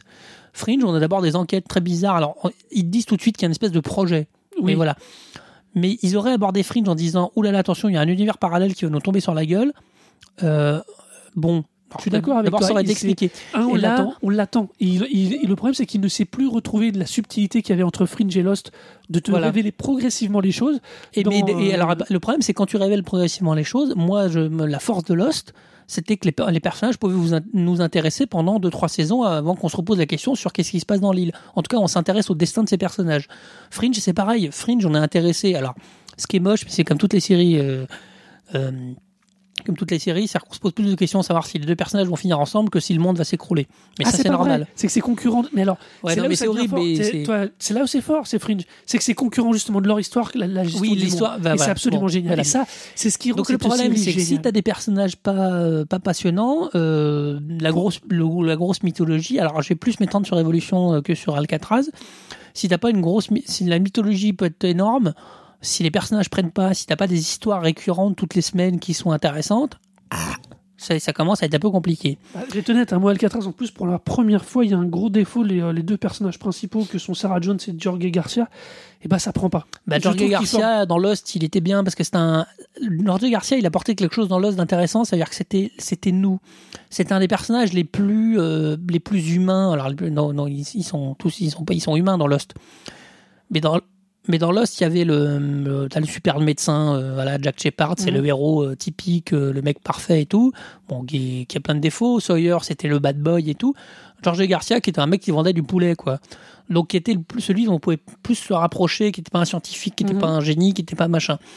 En personnage principal, à mon avis, j'aime Bah, bien, bien l'acteur, mais bon, moins crédible. pff, voilà. Et pas, il est beaucoup moins crédible et pas uniquement Alors, parce qu'il- porte ça. En plus, alors moi, là, ce qui m'a fait beaucoup mal au cul, et ce pourquoi au début je l'avais regardé, c'est qu'il y a Sam Neill. Et Sam Neill, pour moi, Alors, il est il bon. est capable du meilleur, l'entre de la folie, du pire, la quantité de DTV pourri dans lequel on le voit traîner. Bah, et là, malheureusement, Event son Horizon. interprétation, voilà, Event Horizon typiquement. Euh, là, typiquement, on- il est plutôt dans Event Horizon que dans Ouais, l'entre non, de la non, folie. mais- mais... je pense honnêtement que dans le cadre de Sam Neill, il est super mal encadré. Que le pitch est tellement high concept et les personnages doivent être tellement high concept dans le mauvais sens du terme qu'on se retrouve avec quelque chose qui est totalement creux. Puis On- les on disparitions, attend- les, les disparitions, machin, on a déjà vu. C'est ça, on a un euh, mélange entre les Par contre, c'est fini 4400. Alcatraz. Ah oui, une Enfin, ça a saison été, ça a été à annulé. Non, mais voilà. Petite correction, euh, Fringe, c'était pas, c'était ABC, pas NBC, ça D'accord. Pour l'anecdote sur Alcatraz, euh, si vous voyez Into Darkness, il y a un vaisseau qui s'écrase un peu dans la baie de San Francisco et bim, elle s'écrase sur, Oh, sur Alcatraz. il s'écrase sur Alcatraz. Il paraît que c'est un clin d'œil tout ça. Bon, on n'est pas sûr, mais bon. Ouais, mais c'est quand même gros. Il y, a moyen, il y a moyen de le faire tomber dans l'eau tout court, hein, sans le faire tomber sur. Enfin, il y avait d'autres choses à lui faire détruire et il détruit d'autres choses, mais bon, on voit bien, il y a une petite scène où on voit bien qu'il tape le- l'île. Et là, la même année, on a donc une révolution qui démarre. Révolution, high concept, plus d'électricité, monde de 10 ans après. C'est horrible, Et c'est une bouche. Alors là, moi, pour la je- première fois de toutes ces séries, elle est mal éclairée, mal réalisée, mal jouée. On a Ah, tout. Mais ce qui est horrible, c'est que je suis d'accord. J'ai beaucoup entendu de mal de Révolution avant de la voir. Et moi, euh, en amateur de DJ, je me suis dit non, non, mais ils se trompent. euh, C'est les mêmes qui disent que là, c'est pas bien. C'est les mêmes qui disent que la deuxième saison de Lost est pas bonne alors qu'elle est très très intéressante. Ils ont pas compris le truc. euh, ils ont raté. Il faut voir plus que ce qu'il y a. Je me suis fait chier, mais comme ça m'était pas arrivé depuis longtemps dans les séries télévisées, c'est pénible. C'est vraiment, effectivement, le high concept de oulala, il y a plus d'électricité. Alors d'abord, quand on est français, qu'on aime la science-fiction, on a lu Ravage. Ravage, c'est ça, de Barjavel, 1924, je crois, dans les années. Dans ces eaux-là. ouais. Hein? Zola. Qu'est-ce que tu me racontes? Dans, dans cette période-là, dans Ah oui, ces eaux-là. Pas Voilà, Zola, Zola, je comprenais rien. Euh, voilà, donc le, le- le concept de l'électricité qui tombe, euh, ok, le post-apo, on en a vu euh, plein. Là, alors il fait un super concept comme ça, ok, bon, tu dis pourquoi pas, ça peut être rigolo. Et là, il sort le monde post-apocalyptique, c'est la petite maison dans la prairie, c'est-à-dire qu'ils sont tous en charrette. Euh, Mais c'est pire que ça. Sauf les méchants. Alors, le, casting est naze, mais j'avais pas vu de, de- l'héroïne principale. Alors, lui qui, qui a tant de talent à écrire des, des- des héroïnes exceptionnelles, qui nous en a servi depuis, euh, depuis Felicity. Mais t'as- on a juste envie de lui mettre des claques à cette môme. Je, suis méchant, mais a- dans l'histoire, elle a 20 ans, même pas. Il n'y a pas un personnage, le méchant, il est super méchant. Euh, bah, ils sont tous ultra clichés. C'est moche. Ah, moi, c'est- Sérieusement moi, c'est ce qui m'a le plus fait mal au cul, c'est que c'est moche visuellement. Alors que Lost moche. était magnifique. Enfin, Lost, Fringe est carrément incroyable au niveau de la photo. Fringe, Même il a- Felicity, il y a un vrai travail Voilà, d'ambiance. Fringe, réussi. il a même- c'était très travaillé aussi. Oui, oui. Fringe, il a une double photo, parce qu'il a quand même les Oui. deux mondes, euh, qui, où, en voyant les images, on sait où c'est, quoi. Bah ouais, là, Enfin, Et là, c'est laid, c'est pas très malin, c'est hyper mal joué. les effets sont, font On parfois retrouve- cheap, c'est horrible. On retrouve des trucs bateaux. Alors, je vous donne une, euh, une scène où euh, donc il y a un pendentif qui détient un peu d'électricité. Euh, bah, Il y a une nana qui l'ouvre, qui a un ordinateur, un vieil ordinateur monochrome euh, vert avec les écritures vertes. On avait vu le même dans Lost, exactement. Dans la surprise Lost, c'est une île, on pensait qu'il y avait rien, puis en dessous il y avait un mec qui a l'électricité. On retrouve le même. C'est nul. On est, donc on avance au début, on s'intéresse pas au personnage. Enfin, j'ai jamais, honnêtement, j'étais atterré de voir un ratage pareil. Et je trouve qu'il n'y a rien qui rattrape la série. Il y a une bonne idée toutes les toutes les quatre euh, toutes les quatre toutes les quatre épisodes, ce qui est peu. t'es encore, t'es Et honnête. je suis gentil. Il y a des rebondissements tous les épisodes. Donc, Voilà. faut quand même imaginer que cette, cette manière de générer des, des rebondissements, comme il le faisait dans Lost ou comme il le fait avec Fringe, moins avec Fringe, enfin c'est moins régulier avec Fringe, ça l'était beaucoup plus avec Lost.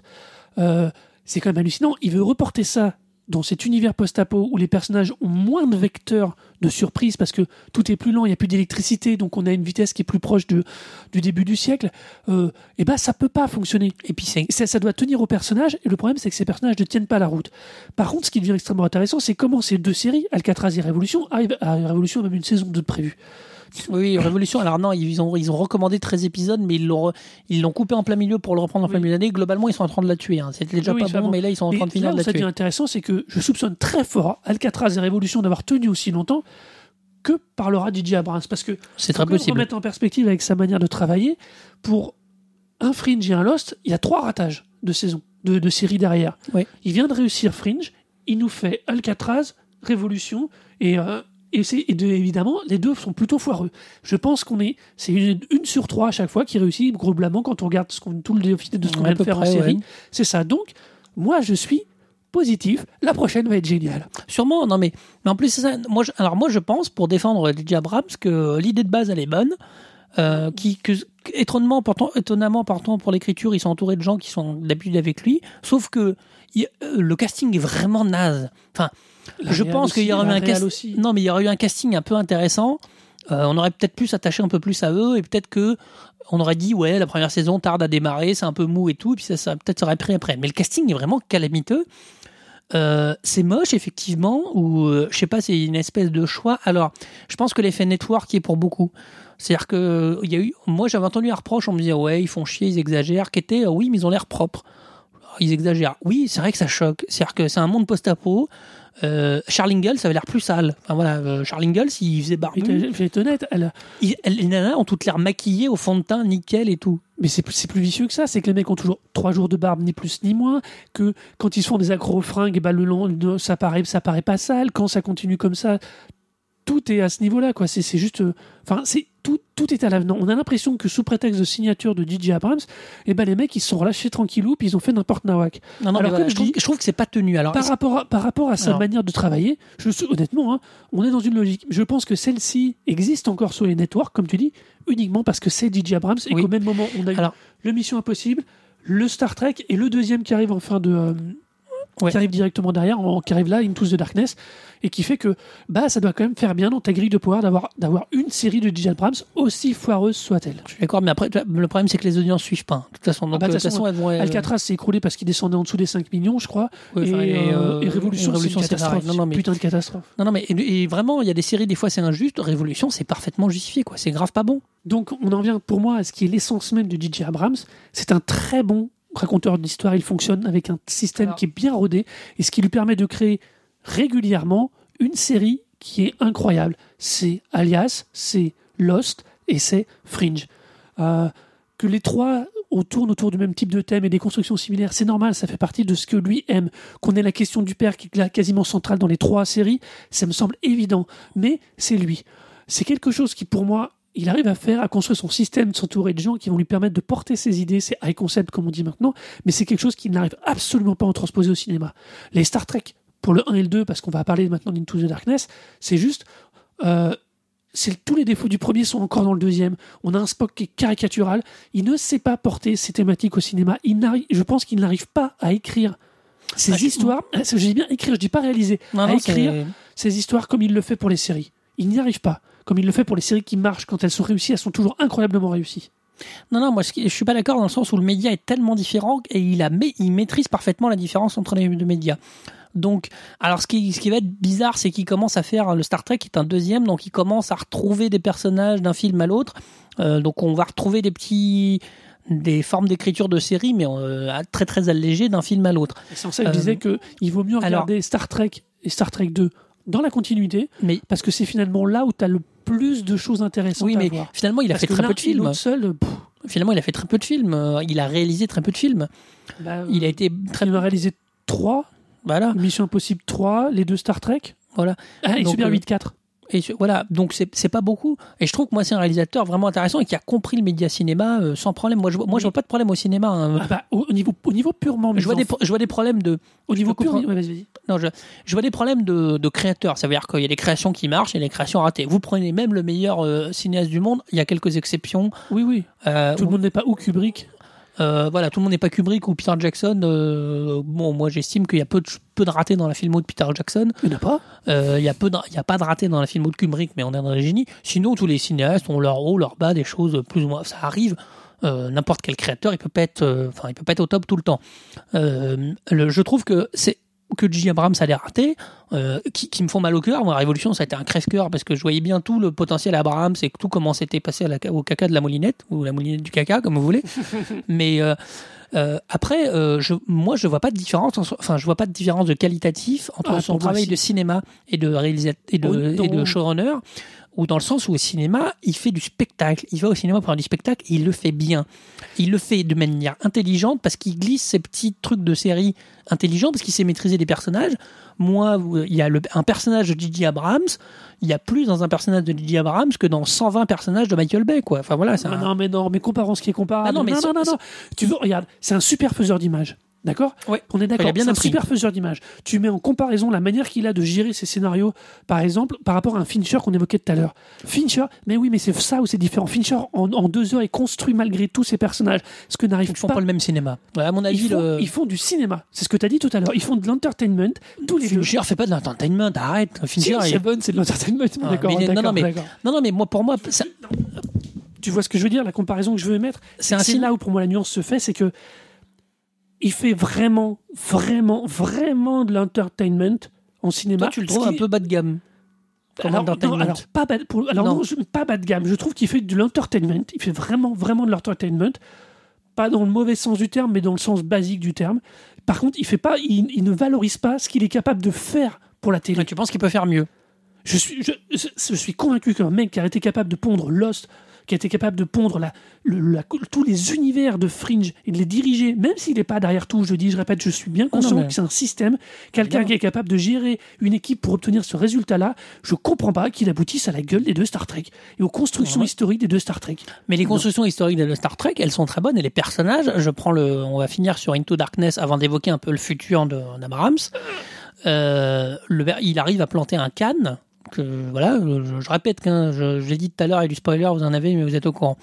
Euh, le personnage euh, du génial Benedict Cumberbatch, euh, il porte un, un méchant absolument brillant, voilà.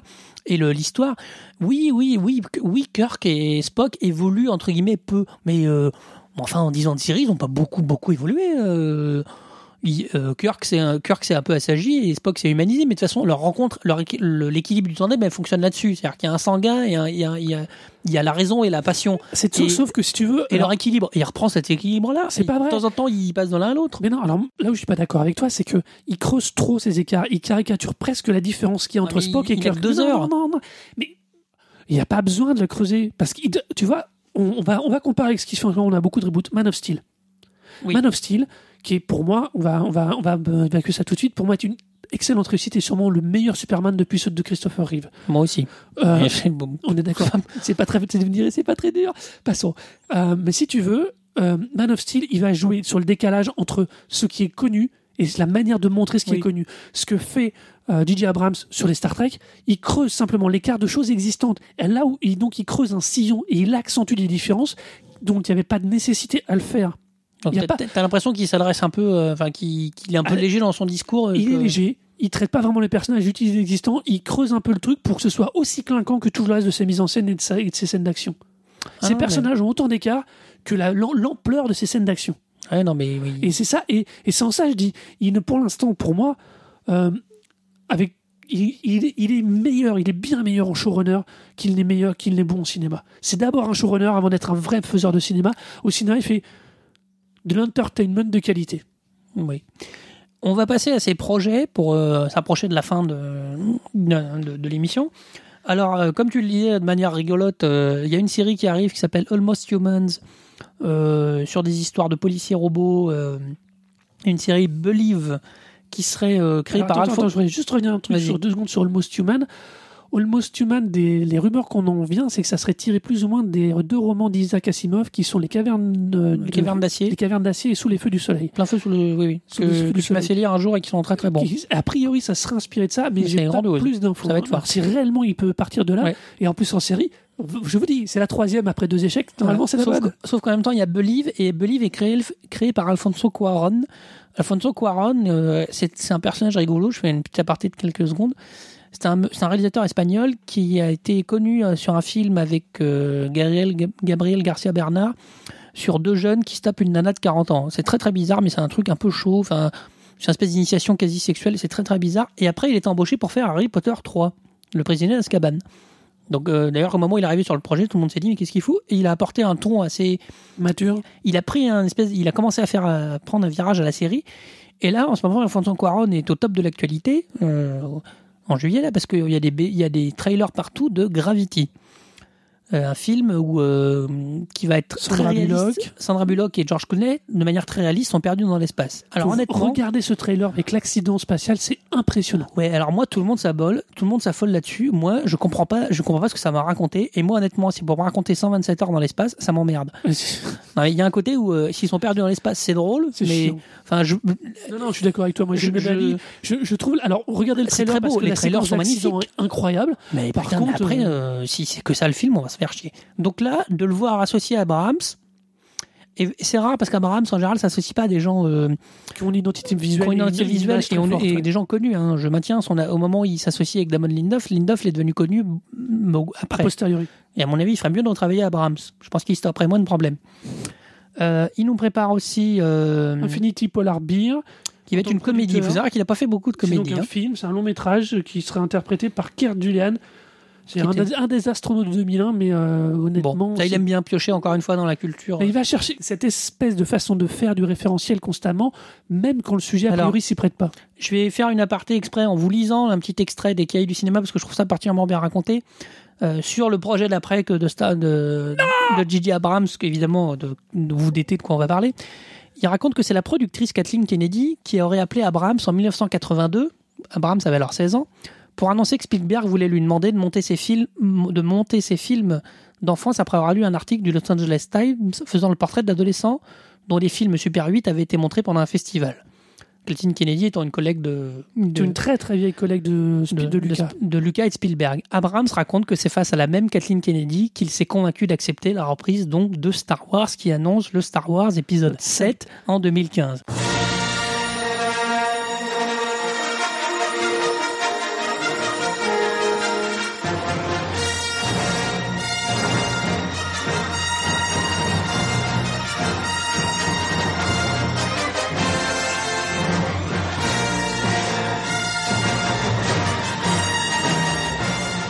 Dont les rumeurs les plus abracadabrantes tournent depuis De 15 Zac- jours, puisque nous avons. Zac Efron. euh, à la- à le- nous sommes le 25 juillet, nous enregistrons cette émission. La grande conférence, la grande conférence d'été de le- Disney, le. Oui. le, euh, Le- Comic Con est passé Je sais plus comment ça s'appelle. Non, on va avoir le, le 9 entre Ah, le 9 d'accord. et le 11 août. Euh, là, depuis euh, une petite semaine, les, des rumeurs dans tous les sens fusent. Alors Gigi Je Abrams soupçonne vaguement Disney de nous préparer une grosse com pour le 11 août Ah. autour du futur Star Wars parce que Sachant Euh, qu'il était on a annoncé entendu que. parler de casting, il a été annoncé Abrams puis débarqué puis renouvelé. Non, dans le sens pas réalisé. C'est-à-dire que euh, pas débarquer, mais dans le sens, il va être producteur, ça c'est sûr. Mais au départ, on l'a annoncé réalisateur, puis plus. Puis plus. euh, Alors, Alors, annoncent- connaissant le personnage honnêtement et voyant ce qu'il fait au cinéma, ah, vous, vous imaginez moi mon opinion, il est grand fan de Star Wars que je suis, il est que à la limite, je préfère le voir en producteur avec ses grandes idées et gérer une équipe comme il le fait sur les séries plutôt que de le voir en tant que réalisateur comme il est sur les Star Trek parce que euh, Moi, je, moi, ce qui, je- moi, ce qui- j'aimerais quelque chose de plus moi, ce qui me euh, plaît, c'est que je suis plus pas, le, sobre. je suis pas le plus grand fan de Star Wars du monde. Euh, J'aime beaucoup, mais voilà. et tu as tort. Euh, moi, je suis impatient de voir Abrams mettre du Abrams dans Star Wars. Ça va, je vais adorer. Euh, ça va, à mon avis, il y en a qui, Alors, il y en a qui vont jamais s'en remettre. Il y en a qui Honnêtement, ça je va suis être. pas contre. Je suis extrêmement angoissé. Mais entre nous, ça dit, s'il fallait choisir, puisque la grande tendance était entre Abrams et Widow et, euh, Joss Widows, Joss Whedon. Whedon, pardon. Euh, J'ai adoré le traitement de Whedon des Avengers, mais j'aurais vraiment pas voulu ce traitement-là pour Star Wars. Bon, Alors, quitte à choisir, je préfère quelqu'un comme Abrams qui est capable d'insuffler plus d'identité et d'amener un style graphique. Alors les fort. les loops temporels dans Star Wars, ça va être spécial. Mais bon, pourquoi pas hein, On va voir euh, des Ah mais- univers alors- parallèles. alors ça, euh, par contre, on est tranquille. Il va être obligé de se calmer sur le coup des loops bah, temporels Il y a parce des que chances parce que Alors, la continuité de, l'univers étendu Star Wars, elle est vachement écrite. Non, mais en plus, ça veut dire que. Non, mais Star Trek, limite, je pense que la série avait abordé les loops temporels. hein. J'ai Oui, pas elle toutes les. souvent. Elle en jouait souvent. J'ai pas toutes les séries en dans tête. le 4, mais- ils vont chercher des baleines. Ou dans le Oui, 3, oui, je ah, plus, c'est une calame, faut pas voir. Enfin bon, en tout cas, C'est le 4. donc ils pouvaient amener des loops temporels dans Star Trek, c'était pas choquant. Euh, dans Star dans Star Wars, on n'a jamais vu et à mon avis, on n'en verra jamais. Bon, Il y a des Ah, je limites. caricature, mais voilà. Donc après, moi, je suis impatient de voir ce qu'ils vont en faire, notamment Ah, parce mais- que je suis pas inquiet du tout, euh, dans le sens où je vois pas ce qu'ils pouvaient faire de pire. hein, voilà. Que Jar Jar Binks, oui, je suis d'accord. que Jar Jar Binks et Kaiden Christensen, même si là, effectivement, aujourd'hui a cir- ont circulé le fait qu'ils voulaient embaucher Zac Efron et Ryan Gosling. Bon, Alors, autant, autant, alors, effectivement, Gosling, comme depuis, disait. savez, euh, depuis l'épisode 1, de- depuis notre premier podcast que Gosling, euh, j'ai du mal avec son garde-bœuf. Mais alors, Zac Efron, si on pouvait carrément le passer à la moulinette on de la tête aux pieds, celui-là, je non, mais le pas mec, le voir. le mec, il a disparu des écrans radars, donc faut, faut arrêter de s'exciter. En Europe? Qui dit qu'il a pas fait des merdes aux États-Unis Oui, mais il est pas, il a pas pris une ampleur. euh, Alors que euh, ah non, c'est pas Zac Efron. Non, Ryan Gosling prend euh, a quand même fait deux fois Ah quatre. bah, donc il a un peu plus de. Only God Forgiven, par s'est fait exemple. remonter, euh, God même, Forgive. même- même dans Drive, même si j'aime pas le, le style global, je reconnais sa prestation d'acteur. voilà. Elle est mou comme un. Il, est, il a un regard identique, c'est chiant. mais ça va être très intéressant de voir justement son univers, le univers Abrams, parce qu'Abrams, il n'arrive pas tout seul. Il a un univers fort. De voir, de le voir euh, percuter un univers comme celui de Star Wars. Pour moi, je souhaite et j'espère qu'on va avoir une, une collision qui va être à la hauteur de voir le- l'univers de Peter Jackson euh, croiser celui du Seigneur des Anneaux. Ah bah voilà, ça ce serait le super bon côté, mais ça veut dire qu'on tombe sur quelque chose. Là où Peter Jackson avait été très fort quand il a fait Seigneur des Anneaux, c'est qu'au bout d'un moment, à l'écriture du scénario, il a pris deux personnes en plus de lui. Oui, avec qui il a toujours travaillé. C'est les personnes avec qui il travaillait, mais il, les faisait pas toujours, il est- c'est pas toujours elle qui écrivait ses scénarios. C'est ça. Là, il déporte une partie de son rôle dessus. Et c'est ce que je dis. Abrams, c'est l'homme du système, c'est l'homme des systèmes. Donc C'est il faut qu'il amène son système. Il faut qu'il amène pas son seul. système. Parce que Mais- quand son système fonctionne, on a Lost, on a Fringe, on a des trucs géniaux. Alors pour Star Wars, sachant qu'en plus c'est quand même des films qui peuvent fonctionner en mini-série de trois épisodes, C'est ça où je pense qu'il Il sera peut-être plus à l'aise. voilà, il faut qu'il amène son système, sa Ah, manière de faire. Et oui, et t'as raison qu'il soit plus à l'aise. Alors bien évidemment, je suis inquiet. En grand fan de Star Wars, je suis inquiet.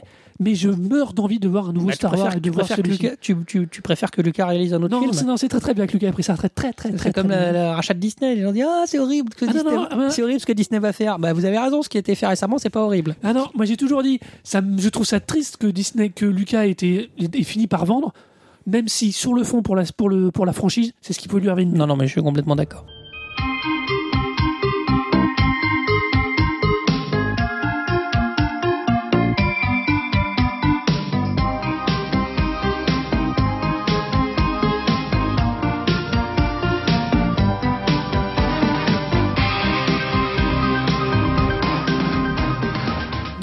On va euh, vous refaire une micro-synthèse, c'est-à-dire si euh, tout comme moi, donc Arnaud, vous pensez que euh, J.J. Abrams est un, est un vrai showrunner, euh, bah vous votez pour moi.